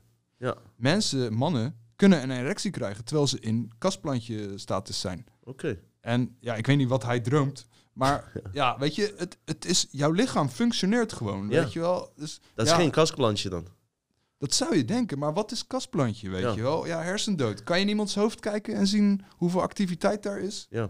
Of doen ze dat Dus je denkt eh, dat- ze daar eh, wel wat meer duidelijkheid over Ik denk dat het gewoon eh, heel populair is om... Mensen do- een, dit, een wat- hart kost zo'n eh, 190.000 euro, zo'n hart. Een, een nier, 130.000 euro. Ja. Weet je wel? Ja, dat zijn aardige bedragen. Plus dat de elite, die wil natuurlijk ook eeuwig leven. Ik, ik vraag me wel eens af, zo'n Rockefeller, weet je, hoeveel harten heeft die gast al Ja. gehad van, eh, van de kinderen? Aardig weet wat je? transplantaties Kijk, dat, zijn, kan ik niet als feit zeggen, maar ik geloof wel dat het, eh, daar wat eh, verdachts aan zit. Ja. En sowieso wil ik Judith van der Meer bedanken voor het, deze mail. Ja, ik vond het wel ontroerend. Ik hoop Oké. dat, ik- dat ik het eer aan heb gedaan, dit verhaal. Hopen we ook, man. Goed dat Ja. je dat hebt gedaan. Judith, veel sterkte, hè? Is het lang geleden dat nou, dit gebeurd is? Ik denk, eh, ze kwam wel gewoon relaxed over. Ik denk niet dat het... Kijk, ze heeft gewoon geaccepteerd. En die gast, zijn ziel is gewoon... Is het eh, lang geleden geweest of, eh, of kort geleden? Volgens mij dat, eh, 2015, als ik het goed zeg. Ah, oké, het is een tijdje geleden. Ja. Hey, bedankt voor je inspirerende... eh, Ja, daarom vind ik het ook leuk dat ik dan die, die e-mailadres heb. Ja. Om dit soort verhalen te delen. Kan je hem nog een keer dat- eh, doorgeven, je e-mailadres? Ehm, gewoon eh, matrixmail voor Simon, aan elkaar geschreven, at gmail.com. Super. Dus als je vragen aan Simon hebt, Ja, stel, eh, eh, stel ja. ze gerust.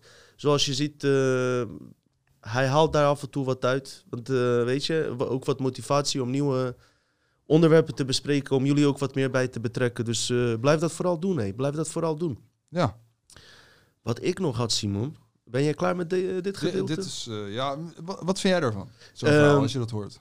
Dat eh, bedoel je met die afscheid? En, eh, Ja. nou, ik, ik geloof Ik daar geloof wel in. wel, Ja, ja. ik geloof daarin. Weet je waarom ik erin geloof? Omdat, eh, bij mijn oma ook trouwens, maar je hebt miljoenen verhalen die zijn onderzocht. Wat mensen tijdens een doodsproces meemaken. Dat komt gewoon telkens, dezelfde verhaal komt daarin terug. Hm. Of dat mensen buiten lichaam treden, opgewacht worden door de dierbaren en alles. Dus Ja. dat dat gebeurt, geloof ik zeker wel. Omdat er gewoon heel veel onderzoek op is gedaan. Eh, wat ik wel dan interessant vind, eh, wat Rolf Nuits vertelt in de aflevering Deep Cosmisch Level, is dat je daar ook heel erg alert in moet zijn. Dus dat eh, Ja. die mensen die je ziet dus, niet per se je familie hoeft te zijn. En dat het ook gewoon holografische projecties kunnen zijn die in de matrix zouden. Dat, dat werd ook bijgezegd. Dat ze had twee katten en een hand verscheen in haar kamer. Maar als zij alleen dat ziet, waarom schrikken die katten dan?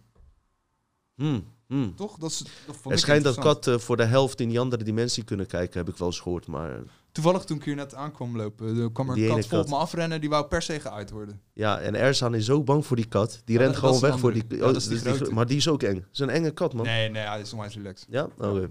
Misschien mag die gewoon zwarte. Joh, lelijke dieren eigenlijk ook gewoon. Nee, joh. Het is, eh, we zijn allemaal eh, gelijk, toch? Dus, Ja. eh, nee, hey, maar dat verhaal, Judith, bedankt voor, je, voor, voor je verhaal. En ik geloof zeker sowieso in leven na de dood.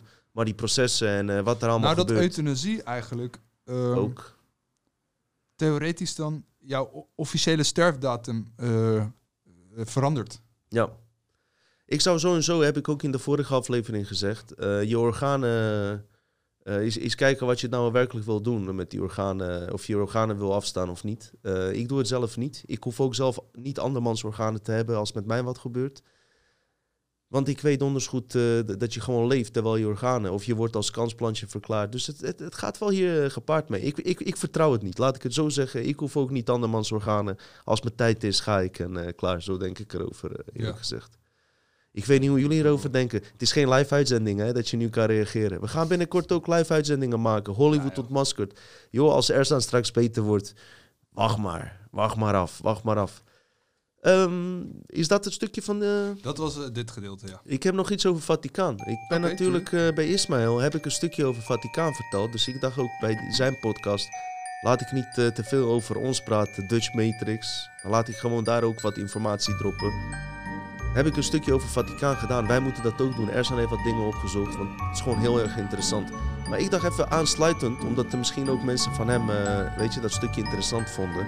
Ging ik gewoon voor de gein eens even kijken naar symboliek. eh, wat je terug kan vinden bij de Vaticaan. En ik heb gewoon een aantal dingen uitgekozen. Eh, in die aflevering bij heb ik, noem ik Vaticaan eigenlijk de Illuminati. De Jezuïeten, die van de tijd van Titus. Titus was de eerste paus. Dat was eigenlijk de eerste paus. En dat zijn allemaal eh, shapeshifter, reptilians. Die pauze, vandaar dat ze die hoge hoeden dragen, omdat ze in oorspronkelijke vorm grote schedels hadden, net als farao's. Maar wat kan je er... Nee, gewoon eh, wat Oh, die, die. Ja, precies. Ah, oké. Omdat ze oorspronkelijk grote schedel hadden, eh, werd dat bedekt, zeg maar. Hm. Ehm, wat kan je erover terugvinden, zou je kunnen afvragen van... hey, eh, je hebt het over Vaticaan en, eh, en eh, ja, christendom, of katho- Rooms-katholiek bedoel ik. nou, wat heeft dat met Illuminati te maken en duisternis? En ik wilde jullie even een paar ja, plaatjes laten zien... waarvan ik denk van ja, misschien zijn er wel goede verbanden te zien. Zoals deze eerste foto. Je kan gewoon reageren op deze foto, Simon. Kom bij de Vaticaan. Nou, als dit niet Ja, duidelijk dat is. is de all-seeing eye. En de, Ja. Dus dit is ook duidelijk van, eh, hey, Ja. wat doet dit bij een Rooms-Katholieke kerk? Ja, dat is niet wat helemaal de- christelijk. Nee, en kijk, ook bij de christendom wordt er, wo- eh, wordt er naar een eh, zon. het gaat over de zonnegod. Daar zit uh, Truckemer eigenlijk in. En dat wordt ook in de elite, bij de elite christenen, die zijn daarvan op de hoogte. Maar aan de doorsnee mens vertellen ze een verhaal van Jezus, de zoon van God, weet je wel. Hieronder, ehm, Je derde oog. ja, inderdaad, heel goed Simon, je pijnappelklier. In principe wordt er een gemiddelde eh, gelovige, weet daar niks vanaf, dus je, je derde oog, wat, eh, wat we eigenlijk in de podcast niet eens behandeld hebben, wel in mijn boek, maar hebben we nooit behandeld, sorry Simon. Als ze dat in je, als, als ze in een mortuarium bijvoorbeeld iemand is dood, soms dan eh, biologen die snijden dat open. Daar zit ook daadwerkelijk een lensje in. In dat pen, eh, pineapple. Als je hem ook opent, zie je precies, eh, precies is dezelfde echt, oog. Het is een echt oog in je hersenen. Ja, klopt.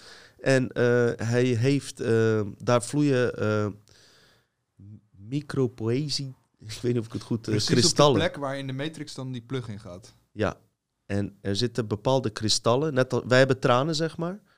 Eh, die oog heeft ook tranen. Er zijn speciale kristallen die zorgen ervoor dat, eh, dat je via dat oog, zeg maar, eh, andere dimensies kan waarnemen. Maar weet je wat het grappige is? Diezelfde materiaal wordt gebruikt in de GSM-netwerk.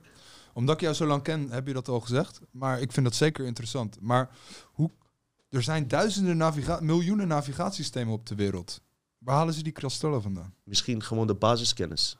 Of creëren ze die zelf? Kan je dat maken? Als, jij, als je het misschien kan namaken, ja, misschien een keer handig om uit te zoeken. Maar het oog, dus met ayahuasca-ervaring, als je Dat DMT neemt, bij ons is het dus allemaal dichtgeslipt door de manier van leven, eh, manier van denken, door misschien ook wat teringzooi wat in water zit, slipt dat eh, derde oog dicht. Kinderen, eh, bij kinderen staat die nog, nog wel eens open, waardoor kinderen inderdaad geesten zien en wij niet. En jij maar zeggen van, hey, monsters bestaan niet. Misschien ook wel, dan zie je ze gewoon niet. In ieder geval, de derde oog is een van de geheimen. ehm, een van de grootste geheimen, ook in die elite groepen, wat ze verborgen willen houden. Want zij denken dat daar de sleutel zit tot ontwaking. Dat heb ik ook gedacht tot twee jaar geleden. Totdat ik eh, erachter kwam dat dit ook eigenlijk nog steeds eh, geregistreerd wordt. Ook de derde oog is onderdeel van de matrix. Je, je, je, je, je volle ontwaking naar oorspronkelijk level is je hart, als je het mij vraagt. Dus die derde oog, de Illuminati denkt dat dat het grootste geheim is. En vandaar dat, wat je zei, als je het opensnijdt, zie je precies die oog van Ra die in de Egypte ook zit. Zou ik er ook doorheen plakken. Maar eh, het feit is, eh, tenminste in mijn onderzoek, wat ik eh, heb onderzocht, is dat het gewoon nog steeds onderdeel van Matrix is, die uh, pijnappelklier. Het gaat om je hart. En het hart is het enige orgaan die verbonden is aan je oorspronkelijke eh, kwantumrealiteit. Gaan we naar de volgende. Wat vind je van die bovenste, Simon? Die bovenste is een cobra. Is het duidelijk? Een cobra. Toch? Ja, tuurlijk. Wat is het anders? Heel al duidelijk. met eh, enge mensen. Heel duidelijk, heel duidelijk. Ehm, waarom? Waarom doen ze dit? Cobra, Serpent. reptielen. Waarom doe je dit? Zwart-witte blokjes, verdeling. Waarom doe je dit? Wat, wat, wat is hier nou leuk aan? Hey, ik heb nog een interessante, wat we misschien een keer kunnen uitzoeken. Dat is ook bij de Vaticaan. Zie je die crosskeys? Die, eh, Eh, die sleutels die in elkaar kruisen? Ja, Ja, dat hebben we ook in Leiden, toch? Precies. En je hebt ook een eh, society, die heet Cross Keys Society. En er is er nog een eh, Netflix, ik dacht de serie. En die drie... Ja, met die insecten, die drie, daar was ook iets... eh, Weet ik... eh, Ja, kan ik nou... ja, net- eh, eh, daar- daar moeten is we een keer misschien Weet je nog met dat filmpje van. CERN? Had je ook van die Egyptische grafkevers? Mm. Scarabee, iets... Alleen ik weet niet meer. ja, Sowieso is die sorry. Vaticaan eh, eh, volle bak met eh, Egypte verbonden. Je ziet ook bij deze foto een obelix. Vallus. Wat, wat doet een obelix bij, eh, eh, ja, bij de Vaticaan? Weet je? Wat zijn die connecties? Kijk, in deze tijdlijn waar we allemaal aan het wakker worden zijn, zie je dit soort dingen allemaal in terug. Hier, volgende foto. Lekker vrolijk hoor. Heel vrolijk hoor. Eh, waar is dit? Waar is de Vaticaan ergens. Oké, ja, gezellig daar. Ja, heel gezellig, heel Echt gezellig. om, eh, ik, ik, ik, ik, ik zou mijn kind hier morgen zo heen sturen. Over kinderen in het Vaticaan gesproken. Weet je nog dat filmpje met die paus? Dat dat kindje naast hem stond te reptilian eh shapeshiften. Oh, die moeten we misschien even Misschien ook even plakken. Heel gezellig. Waar zijn de hartjes, motherfuckers? Wanneer ga je eens iets vrolijks doen, man? Is, kijk nou, we zijn een en al Ja, duistere... daar word je toch niet vrolijk van. Word je toch Maar niet vrolijk van? Hoeveel geld daarin zit in zo'n gebouw Zo. alleen al. Wat door Het- eh, ik moet- bloed, zweet en tranen van Ja, normale en eh, mensen. ik moet eerlijk zeggen, het zijn vaak onwijs mooie gebouwen. En ik heb ook Ja. re- respect voor die mensen die dit misschien moesten maken en zo. Het zijn echt, ja, Freemasons, hè. Die, die zijn er ook onwijs goed in. Die hebben Ja, dit ook gemaakt. ja, ik maar, bedoel, maar hun betalen iemand om dat te maken. waarschijnlijk wel. En ik heb wel respect van hoe dit is geworden. Maar jongens, ik zie hier niks, geen positieve affirmaties. We hebben Geen het over, liefde. over draconische energie gehad en de draken, de argonten. Dat de draken eigenlijk de leiders van de argonten zijn. De alpha draconiërs. Ga ik trouwens een aparte aflevering over maken. Desnoods is het eentje van 20 minuten. Misschien doe ik het een verrassingsaflevering midden in de vakantie. Doe ik iets, ik beloof niks. Maar wat doen draken dan bij de Vaticaan ook? Weet je? Oh, joh. Wat, wat, Dat is in het Vaticaan dit binnen. is allemaal in het Met Vaticaan. een kroon. Allemaal in het Vaticaan. Eh, wat denk ik hierbij? Ja, gewoon... eh, Ja, het lijkt ook een beetje op die standaard logo die je op flessen alcohol ziet. En ook zelfs die leeuwen van ons. Alleen dan zijn het leeuwen. ja, dat is een soort griffioen is dat Ja, eigenlijk. griffioen. En eh, kijk die onderste, kijk deze foto dan. Lekker vrolijk hoor, die reptilian daar zo. Wat is dat Dat dan? zijn gewoon demonen. Ze zitten daar op een podium met allemaal demonen op de achtergrond. Nou, lekker dan. Ja, lekker vrolijk. En die komen jou dan vertellen hoe je eh, met, je- met je leven moet omgaan. Waarom laat je niet op achtergrond een paar eh, eh, iets leuks zien waar mensen vrolijk van worden? Wat moeten we met deze tering zo? Hier zie je ook weer crosskeys, midden in een, midden in een draak. Weet je? Oh ja, en dan, ja. Oh, linksonder heb je dan die, eh die Baphomet. Oh ja.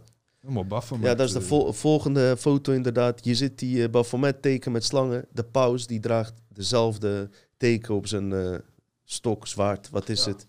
Waarom niet iets eh, leukers voor, voor je mensen hier? Maak mensen blij. Hè? Wat zijn dit is voor, voor ra- rare symbolieken? duizenden jaren eh, gevormd. Ja, Maar dat waren dan geen vrolijke mensen in die tijd. nee, maar ze lopen er nog steeds Nee, mee rond. allemaal, En eh, je zegt duizend jaren. Hier, dit is een nieuwe moloch. eh, hebben ze la- onlangs eh, gebouwd. Het lijkt een soort robot, joh. Satanistische robot. Ja, de, de moloch die ze, die, die, die ze aanbidden. Ja. Waarom laat je dat zien? Ja, tuurlijk. Wat staat er op zijn buik? Oh ja, hij heeft een alziend oog op zijn buik in een soort zon. En eh, hij is een soort eh, duivelskop die omhoog kijkt. Zonaanbidder. Ja. Dat is- Ja, ja, heel ik- gezellig. ik word er, ja, dat is niks eh, positiefs. Nou, die, eh, die eh, Illuminati-oog die ik aan het begin liet zien, dat is eh, symbool van Jezuïeten. En dat zij zijn de Illuminati, die eerste eh, die daarheen trok. Hier, zie je de paus gewoon die Satan handjes geven. Ja. Heel Rock- vrolijk. Hij, hij is ineens rockfan geworden. Ja, ja, ja, rockfan. In ieder geval, eh, eh, weet je, eh, over Vaticaan valt zeker wat uit te zoeken. Ze hebben zoveel eh, geheime eigen huurmoordenaars... die, die onderlinge priesters afmaken als ze bij de hand voeren of te veel te weten komen. Het is één grote maffia-organisatie, mensen. Dus dat is eigenlijk wat ik kwijt wilde. Simon, hoe zit het met jou, jongen? Ik heb nog wel eh, Mhm. Dat is iets heel anders, maar ook weer een beetje dat je denkt, ja, dat is gewoon wat er misgaat met mensen. Mhm. Ken je OnlyFans? Nee. Dat, goed dat je het niet kent. Dat is, ehm, sommige influencers, YouTubers, zijn mooie vrouwen. Dus die hebben bedacht, als ik nou een eh, OnlyFans account aanmaak, dan kan ik foto's van me, ja, kut, gewoon eh, online zetten. Maar dan moeten mensen betalen om dat te zien. Dus je hebt nu ook in Nederland meisjes, gewoon normale meisjes, die verdienen ineens 10.000 euro per maand. Mhm. Dan denk ik van, oké, dus eigenlijk worden mensen in gouden kalven veranderd. Ken je de gouden kalf verhaal? Mhm, mhm. Vertel Eh, maar aan mensen. Mozes gaat naar de berg om de tien geboden op te schrijven die God hem vertelt. Ja. De mensen wachten beneden. Hij zegt tegen die mensen, wacht hier, ik kom straks terug met het woord van God. Ja. Die mensen beneden, ja, we moeten iets doen voor God. Wat zullen we doen? Gaan ze al hun sieraden bij elkaar gooien, smelten ze het, maken ze een gouden kalf van al dat goud. En dan gaan ze bidden voor dat kalf. Dus die Mozes komt beneden met die tien geboden, weet je wel, met steen uitgehakt. En die ziet dat. Hij zegt, wat zijn jullie aan het doen dan? Ja, we zijn aan het bidden voor God. Dat is niet God, dat is een gouden kalf. Ja, helemaal, helemaal boos. Hij pleurt zo die geboden kapot, zo. Mhm. Die tien geboden. En hij is helemaal boos op die mensen, weet je wel. Maar dat is dus een gouden kalf is dus ehm, een valse verering. Ver- Mhm. verering. Mhm. En die OnlyFans mensen, die worden vereerd eh, door mensen die betalen dus geld voor hun om naar hun lichaam te kijken, wat zonder prestatie of zo. Ja. Je, laat gewoon je lichaam zien. Ben ik eens gaan uitzoeken. De eigenaar van OnlyFans, dat is een 900 miljoen dollar marktwaarde, hè? OnlyFans. Ja, omdat elke normie vrouw die kan daarop. Oké. En het soms zijn het geen eens lekkere wijven en die verdienen gewoon echt eh, duizenden euro's per maand. En dat klinkt heel aantrekkelijk, maar kom ik zo op terug. Eh, je hebt Tim Stockley, dat is de zoon van een bankier. En Leonid Radvinsky, Wat een rat, joh. ja, die houdt zich druk bezig met witwassen, fraude, diefstal. Soms zeggen ze, oh ja, je account is verwijderd. Maar die duizenden euro's die ze gekregen hebben, die blijven in het bedrijf. Hè? Oh ja. Ja. Ehm, er, wordt, er is ook een term, demon time. Mm. Demonentijd. Beyoncé heeft daar ook een keer iets over gezegd in een liedje. Dan heb je het virtuele nachtleven. Want van, door corona zijn ze van 7,5 miljoen naar 85 miljoen Oh ja. eh, bezoekers gegaan. En Demon Time is dat na 11 uur s'avonds ongeveer, kinderen op bed, gaat iedereen los. Dus Mm. iedereen doet gewoon eigenlijk van God los. En heb je eh Bel, Bella Thorne, Belle Delphine. Sommige mensen weten misschien wie dat is. Dat is zo'n eh, ja, zo'n manga-wijf die dan influencer is of zo. En die kijkt heel veel Japanse tekenfilms. En dat vinden gasten, pubers, die vinden dat onwijs geil, weet je wel. Dus die verdient dan in een dag een miljoen. Wat? Met een filmpje, omdat zij belooft dat ze dus een seksfilmpje gaat maken, is ze ook weer voor aangeklaagd. Omdat ze dan geen echt seksfilm. Zij heeft ook op eh, eh, eh, een of andere sekssite heeft ze een filmpje gezet van ik ga iets geils doen. En daar likt ze gewoon ergens aan. Maar dat is trouwens ook een vent. Dus, zij verkoopt ook badwater. Dus ze maakt een filmpje dat ze in bad zit. Ja. En dan kan je dat water kopen. Voor eh 100 of 1000 dollar of zo. Ja, en die Maar- mensen kopen het dus gewoon. Die mensen die dat kopen. Oh, wacht, wou ik nog zeggen. Phoenix International Limited. Dat is een groot bedrijf. Die is ook met Engie geconnecteerd. Engie, dat is dat energiebedrijf, weet je wel? E-N-G-I-E. mhm. Die doen levensveranderende producten. Maar levensveranderend is ook dus, je verandert de mensheid. Ja. Door vrouwen nu massaal daar geld in te laten zien. Ja. Dus geld is de nieuwe god. Je, je laat gewoon je kut op eh, internet. Ja, Ja, ik moet niet zo vaak die woorden zeggen. Maar dat, dat gebeurt hoort toch? bij het verhaal. Op die Instagram ook, toch? Ja, allemaal influencers, maar soms ook gewoon een, een gozer van 19. Ja. Die denkt, ik heb een knappe moeder, ik ga mijn moeder erop zetten. En dan krijgt hij 10% van zijn moeder. Weet je wel? Vrouwen eh, die lerares zijn op een basisschool, die worden ontslagen omdat ze op, op die OnlyFans zitten, weet je wel. En ja, eigenlijk vind ik dat best wel trieste vrouwen. Ik, triest, ik gun het je wel dat je rijk bent, maar is dit de manier? Ja. En nou zijn er op YouTube heel veel filmpjes van, van dat soort vrouwen. Die zie je dan in een auto. En dan hebben ze in de buurt dan ook van die... Ja, simp is de term. Voor iemand die dus zo afgestompt is door eh, dit leven... dat hij niet eens meer normaal met vrouwen kan praten. Oh ja? Weet je wel, ja, niet iedereen is daar even goed in. Maar hun zijn zo erg afgedwaald... dat ze dus die vrouwen gaan betalen. En die vrouwen die spreken dan af bij een pinautomaat. En dan zeggen ze... En die vrouw is dan onwijs gemeen. Kus mijn voeten. Oh, dank je dat ik dat mag. En nu ga je pinnen. Pint die 800 dollar of zo in dat filmpje. Er zijn meer van die filmpjes, maar echt triest. En die geeft hij dan aan haar. En dan zegt ze, nou oprotten. En dan geeft ze hem een schop voor zijn reet. En dan zegt die gozer, bedankt voor de schop. Wauw, Mhm. ik ben door ze... Maar dat zijn best wel lekkere wijven, maar... En echt best wel typische kneuzen. Ja. En die zijn dan helemaal blij dat ze door die vrouw voor een reet zijn geschopt. Mm. Terwijl ze hebben een hele sal- getrouwde man. Die geeft heel twee maandsalarissen aan zo'n vrouw. En zijn vrouw die gaat dan scheiden. Die denkt ook, ja, Mhm. ehm, ja, dat is gewoon echt een trieste ontwikkeling. Dat. OnlyFans.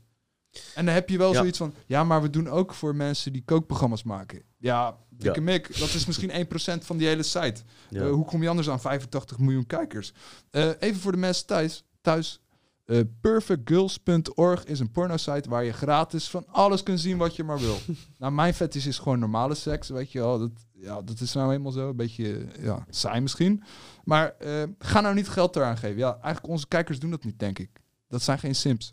Misschien voor ons. Weet je, maar nee. En dan kom ik bij een ander onderwerp. Wist je dat eh, wat eh pairbonding, eh, zwanen, 90% van de vogels hebben dat. eh, die ontmoeten elkaar.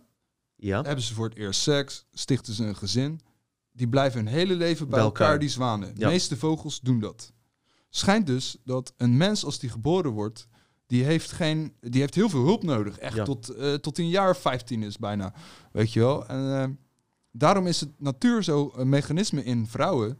dat als zij seks hebben met een man... gaan ze ook die eh pairbonding aan. Mhm. Eh, krijgen ze een band met die persoon. Seksu in India heb je toch dat mensen eh, uitgehuwelijk worden. Ja. En dat ze dan voor het eerst met elkaar seks hebben. Maar dat ritueel is zo goed gedaan. Ja. Dan denk je toch, ah, worden ze uitgehuwelijk echt slecht? Maar dat ritueel is zo goed dat die mensen echt een goede band krijgen daardoor. Door die bruiloftsritueel. Oké. Dus wij Westelingen denken, ja, maar dat wil je toch niet en dit en dat. Maar voor die mensen voelt dat best wel juist. Ze zijn gelukkig in hun huwelijk Ja, uiteindelijk. Plus dat een kind die zijn hele leven ouders nodig heeft, tot, tot eh, best wel laat, eh, die hebben daar heel veel nut van. Dus de mensheid heeft daar nut van als vrouwen gewoon eh, zich binden met iemand. Eh, nu eh, leven we in een tijd dat vrouwen, soms heb je meisjes van 20, die vinden het normaal dat ze 80 gasten hebben geneukt. Ja. Hey, ik oordeel niet, maar ik zeg alleen, je beschadigt dat mechanisme om een band te creëren met een man.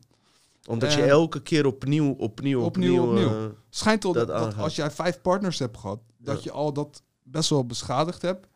en is dat met mannen ook zo? Nee, mannen niet. Oh, Maar- dat is goed nieuws. Nou, niet per se. Eh, want je kan ook natuurlijk verveeld raken. eh, als je zoveel partners hebt gehad, dan kan je op een gegeven moment ook eh, te hoge eisen gaan stellen Tuurlijk. aan vrouwen of zo. Weet je wel? Dus, Tuurlijk, ehm, maar echte liefde ontstaat uit dat, dat eigenlijk. ehm, maar zeg eerlijk, als jij een vrouw kent die, die meer dan 80 op de 20ste al gehad hebt, dan ben je Ja. toch ook niet zo happig om daar een eh, gezin mee Ja, te ik, stichten? ik, ik, knap erop, eh, ik knap erop af, eerlijk gezegd. Plus dat wij, als wij aan het werk zijn, zien we toch ook wel eens vrouwen die komen thuis uit werk. Ja, En dan zitten ze 20 minuten in de auto met een telefoon. ja. Waarom, mannen ook trouwens hoor. wa- waarom doe je dat? Ik denk dat gezinnen eh, nu in het algemeen, dus in dit geval wijs ik ook de mannen hierop aan. Ze Ja. leven, want wij zien heel veel hè, met ons werk. En ze leven, ze leven zo'n dubbel leven. Maar dat zijn juist die normies die jou een wappie noemen, weet je wel. Ja. Die jou gek noemen. Hun eigen, Feministen zullen hier heel boos over zijn. ja, hun eigen leven eh, is zo'n ehm, onwaarheid. Zo'n eh, fake life. Hm. Weet je wel? Thuiskomen en net doen of er niks aan de hand is. En allebei zijn ze verantwoordelijk eh, voor second love. Hm. Ben jij gelukkig getrouwd? Ik ook. Wat ik daaraan wil toevoegen is ook zo'n vrouw die dus voor het eerst een, eh, een, een eh, seksuele relatie aangaat en echt daarvoor gaat. De dopamine, wat jouw soort beloningsstofje, weet je wel, Mhm. dat werkt veel beter. En eh, kijk, die man die heeft dan niet hetzelfde. Maar als die man er ook voor gaat, dan, dan krijg je echt een soort... eh, je krijgt een band met de mensen die het meest aanraakt. Waar je het Mhm. meest mee bent. Als je elke week iemand anders aanraakt, Ja. Dat is gewoon... Dat verstoort het maken van zo'n band. Zo'n dat unieke band die je met elkaar het is schept. niet echt per se kritiek, want de wereld is al zo. Ja. Maar meer zo van, denk daaraan. Als je gelukkig wil zijn of echt iets wil... Weet je wel, ik kan me best... Toen ik een jaar 25 was, dan, dan denk je toch ook alleen maar... Ja, gewoon Tuurlijk, zoveel tuurlijk, mogelijk ja. en dit en dat. Maar op een gegeven moment word je een jaar 40 en dan denk je... Ik heb geen kinderen en geen vrouw. Ja. Of, of, eh, of geen man als je een vrouw bent. ja, dan kom je dan pas daarachter. En dan, ga je, en dan zit je met de kerst eh, te janken alleen. Nee, ik heb geen Plus familie. de, de drempel om te scheiden wordt lager... Omdat, omdat je het makkelijker vindt om met Jan, Klopt. Jan en Alleman... Ja, maar al die mensen Ja. die vereerd worden, die de gouden kalf winnen, hoor, om even in jouw eh, termen te blijven. Ja. Die bekende acteurs, zowel Nederlands eh, als Amerikaanse, de rolmodellen voor kinderen, die houden geen eens een eh, huwelijk van vijf jaar uit. Ja. Nou zeg ik niet dat ik alles perfect doe. We zijn wel vijf jaar bij elkaar. Ik kan morgen uit elkaar gaan. Dat kan bij iedereen gebeuren. Maar dit zijn geen rolmodellen. Ken jij Hollywood-acteurs die, een, die echt een, eh, een, een sprookjeshuwelijk hebben? Niet echt. Ze gaan allemaal uit elkaar. Waarom? Er zijn verleidingen. In de zin dat ze wakker worden naast een heks. Ja, ja, ja. Maar nee, maar, maar ook dit weet je. Ehm, ik denk dat het ook komt door de verleidingen. Je hebt die Instagram, wat ik echt walgelijk vind. Die TikTok-video's vind ik walgelijk. Einde der tijden. Kijk, dat jongeren het doen, kan ik begrijpen. Maar dat die oudere mensen, die, die rare... Ik vind het walgelijk. Goed, iedereen moet zelf weten. Maar door die Instagram-video's van eh, vrouwen die zichzelf zo en zo filteren en foto's en video's uit Dubai laten zien, Ze laten niet zien wie de sponsor is. Vaak is dat zo'n eh, eh, lelijke, dikke oude man die hun aan het filmen is. Waar, Ja. Die hun heel veel geld betaalt. Die letterlijk op hun eh, poept. Ja, doen ze ook trouwens. Hè. Arabieren kregen allemaal Amerikaanse vrouwen. Ze willen op... wat was dat nou? Nee, ehm, Arabieren, die ook vaak moslim zijn dan, ja, die vinden het een soort kick om Ja. op westerse vrouwen te schijten. ja. Dat is een soort kick omdat... Ja, bij een moslimvrouw doe je dat niet als je moslim bent, zeg maar. Dus dat is dan de ultieme vernedering. Plus die vrouwen, Ze doen het zelf. die doen het toch. Ze kregen er geld voor, Oh, hè? ik krijg een miljoen, poep Kijk, maar op mij, weet je. Dus je kreeg geld eh, aangeboden, je kreeg een miljoen en ik scheid op Ja. je hoofd. Maar ik, ik, ik wil dan zeggen van, die vrouwen zijn het gezicht van hun vader vergeten, eh, metaforisch, zeg maar. Maar wie neem je nou kwalijk? Die vrouw of diegene die op ze poept?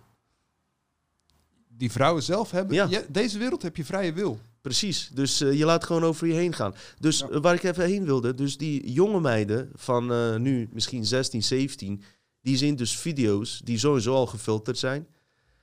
Op plekken van eigenlijk vrouwen die dus door sugar daddies gefinancierd worden. Hm. En je bent gewoon een nieuwe generatie hoeren ben je aan het opleiden. Dat is eigenlijk wat je aan het doen bent. Daarna zijn jullie mannen gay aan het maken. Simon heeft echt gelijk. Simon roept dit al jaren, heeft in de podcasten genoemd. Steeds meer mannen worden mietjes. Ja. Fucking mietjes. Wees een vent. Als er morgen oorlog uitbreekt, weten jullie niet eens hoe je een fucking geweer moet laden, man.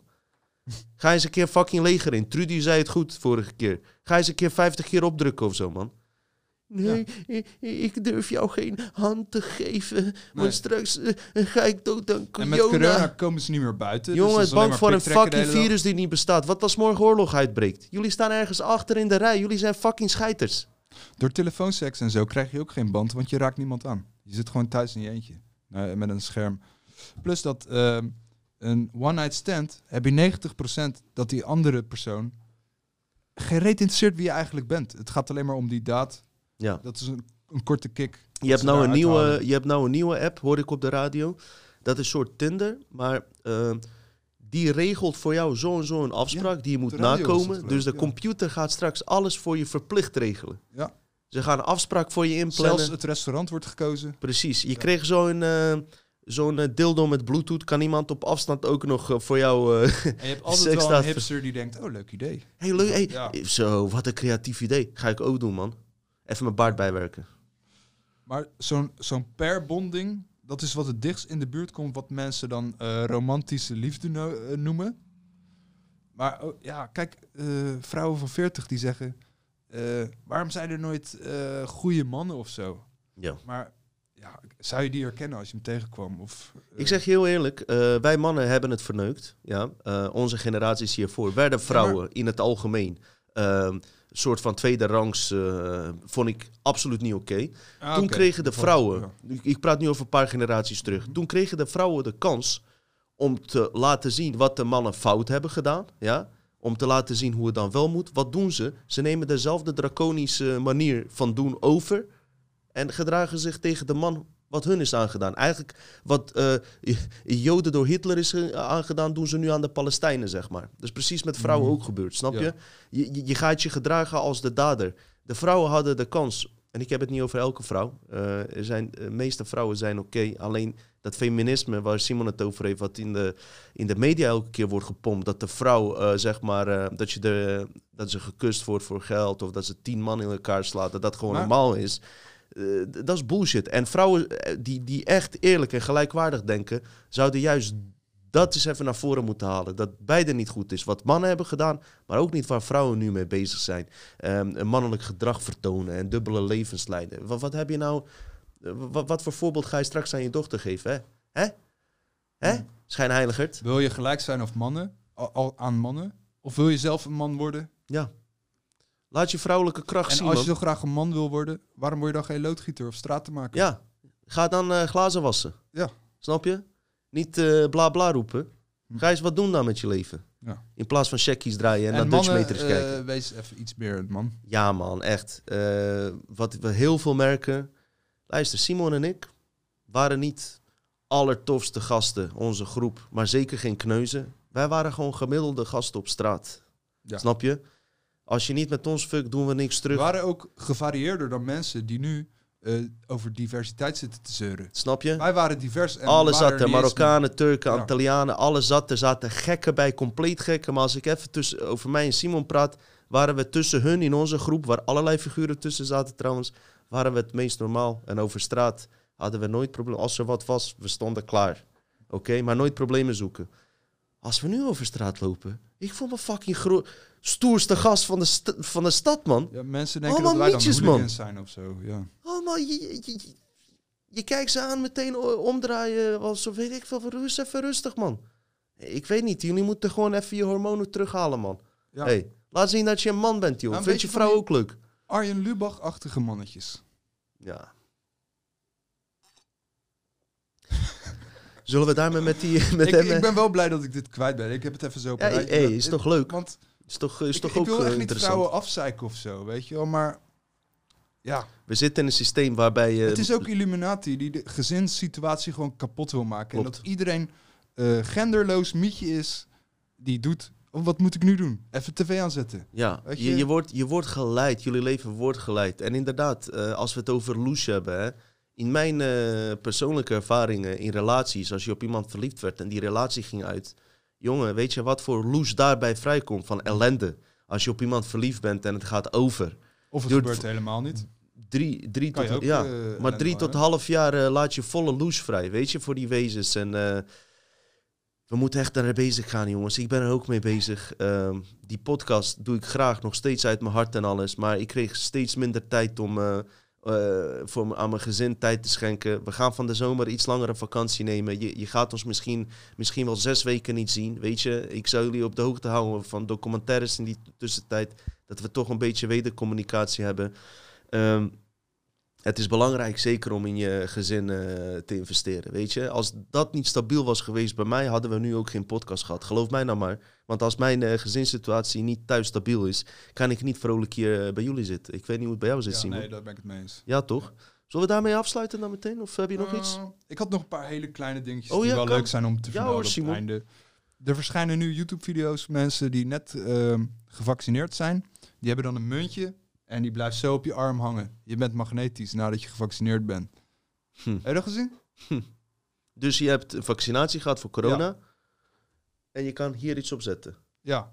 Wat, En- wat betekent dat? En sommigen denken dat hier dan een chip zit en dat die daarom blijft hangen aan die chip, Dat die chip magnetisch is. Ja. Of jouw bloed heeft een soort elektrische gelading, lading Oh, ja, door die vaccinatie, waardoor je gewoon magnetisch en bent. dat blijft zo. Dat weet ik niet. Kijk, ik heb er, ik heb er een paar gezien. Met mensen die hadden allemaal op hun arm, op de plek waar dat ze eh, geprikt filmpje? waren. dan. Heb je, ja, kunnen mensen het terugvinden? Ja, de- typ gewoon in corona, magneetarm of zo. En dan kom je er vanzelf over. Oh, oké. En iets anders wat ik nog een keer wilde zeggen, is niet per se complot, maar meer zo het taalgebruik van eh sieren en dat soort eh, reclames die jou de les lezen. Van Nederland wordt rookvrij. Wend er maar aan. Oh ja. Dat, dat taalgebruik is precies dat ik denk. Ja, weet je, nu heb ik juist zin om een peukje te doen. Ik weet niet of dat de intentie was. Mm, mm. En ook wat jij net zei, die, die corona-reclametjes met... Ja, ik doe toch maar mijn mondkapje op, want we doen het voor elkaar. En eh, Ja. van die trieste, zielige stemmetjes. Ja, en dat zijn precies je, van, van die, die- mannetjes ja, wa- van die waarvan de libido hoe- helemaal leeg is. Hè? Zit 0,1% libido. Ik begrijp wel dat jullie vrouwen vreemd gaan hoor. Begrijp ik heel goed. Ja. Ja, Ja, ook wel gelijk heb je hoor. Vrouwenstemmen met van die accentloze meisjes. Weet je wel, die praten allemaal als Nijntje. ja, ik heb toevallig eh, laatst een Nederlandse Nijntje stem. Dat, dat Ja, die lijkt, dramatische. die of meisjes die, die, precies zo praten. Vermoeiend, jongen. die dramatische vrouw van die ANWB-reclame. Huh, Mijn auto staat stil. Ik weet niet wat ik moet doen. Hoor je zo'n man. Rustig aan, mevrouw. We komen er zo aan. Ja. ja. die ene. Hysterische mensen, jongen. Waar maak ik, je haast, ik moet naar druk mijn op? werk. Ik Denk, praat even normaal tegen die wegenwacht. Ja, ja, ja, ja, ja. ja. Eh, al met al, ehm, ja. We En, denken, dat eh, we, we denken dat we in een normale leven, eh, wereld leven, maar eigenlijk zijn mensen gewoon steeds eh, minder sociaal aan het worden. Ja. En als jij dat wel bent, word je ASO genoemd. Snap je? De ASO is nu de, degene die voor Juist sociaal is. die...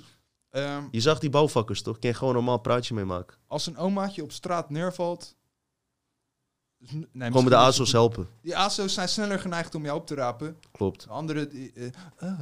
Als die, Sommige die mensen- gast die net gearresteerd werd, hè? Ja. Als, als daar vol met ASO's was en bouwvakkers, Hadden ze had die die agenten- hadden ze die agenten de, dat niet laten doen, hè? Ik merk zelfs dat als...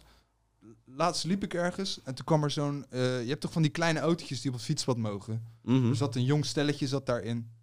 En ze kwamen aanrijden. Ik zeg, hé, hey, kijk uit, er ligt gras. Glas. En ze kijken me allebei zo aan. En ze hebben geen emotie op hun gezicht. Helemaal Mm. niks. En ze rijden zo door. Toen heb ik die gast uitgescholden. Ik zal niet herhalen wat ik zei. En nog steeds reageerde hij niet. Ik denk, Ongelooflijk. Ja, NPC zeg ik Ja, dan, weet je wel. ja. Ja. Ja, mensen. Ik vond eh, hem weer goed, deze.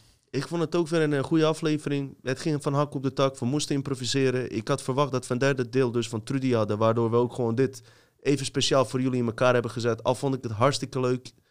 We verwachten dat, dat Ersten er weer is. Het is altijd gezellig met hem. Hij is toch met zijn laptop. Die, die knalt ook weer wat andere dingen tussendoor open. Ja. Waardoor het een bredere aflevering wordt. Ik zie dat, ik zie dat we op 1 uur en 40 zitten. Alsnog goed, man. Als je kijkt... eh, eh, we, hebben, we hebben toch wat dingen behandeld. Even nog terugkomen waar ik net over begon. Hey, geen haat tegenover anderen. Iedereen is lekker bezig. En alles wat ik heb verteld, dus ook over eh, de collega's en hoe het zit, eh, vertel ik aan jullie, tussen ons. Ik zal nooit bij een. eh, stel je voor dat ik ergens word uitgenodigd bij een mainstream podcast. Ik zal nooit slecht over iemand praten. Ik, als ik bij iemand zit zoals Ismail of een mainstream eh, podcast die, waar heel veel anderen naar kijken, sta ik voor ons allemaal. Voor alle, ook dus die helemaal niet van Dutch Matrix houden. Ik represent iedereen, dat wil ik je mee zeggen. Weet je, en geen haat of wat dan ook naar een ander. Maar hey, eh ons doel is om verbindingen te leggen, bruggen te bouwen. Dat kunnen wij goed doen, weet je. Je hebt Ersan, dat is een Turk, snap je? Die vertegenwoordigt een, eh, eh, die, die eh, zeg maar, allochtoonse gemeenschap, wat voor mij ook geldt. geldt. Je hebt Simon, die vertegenwoordigt het Arische Nederlandse ras. Ariër. Snap je? Weet je? Ah, we- geen blauwe ogen. snap je? Dan heb je Dino Saraj, minister van Buitenaardse Zaken. Heel fucking Galaxy. Weet je wat ons allemaal te wachten staat, mensen? Oh, dat... En, en weet je, en al dat gejank ook van... Oh, ik word van YouTube gehaald. Joh, je, je moet niet zoveel van YouTube afhankelijk zijn. Weet je?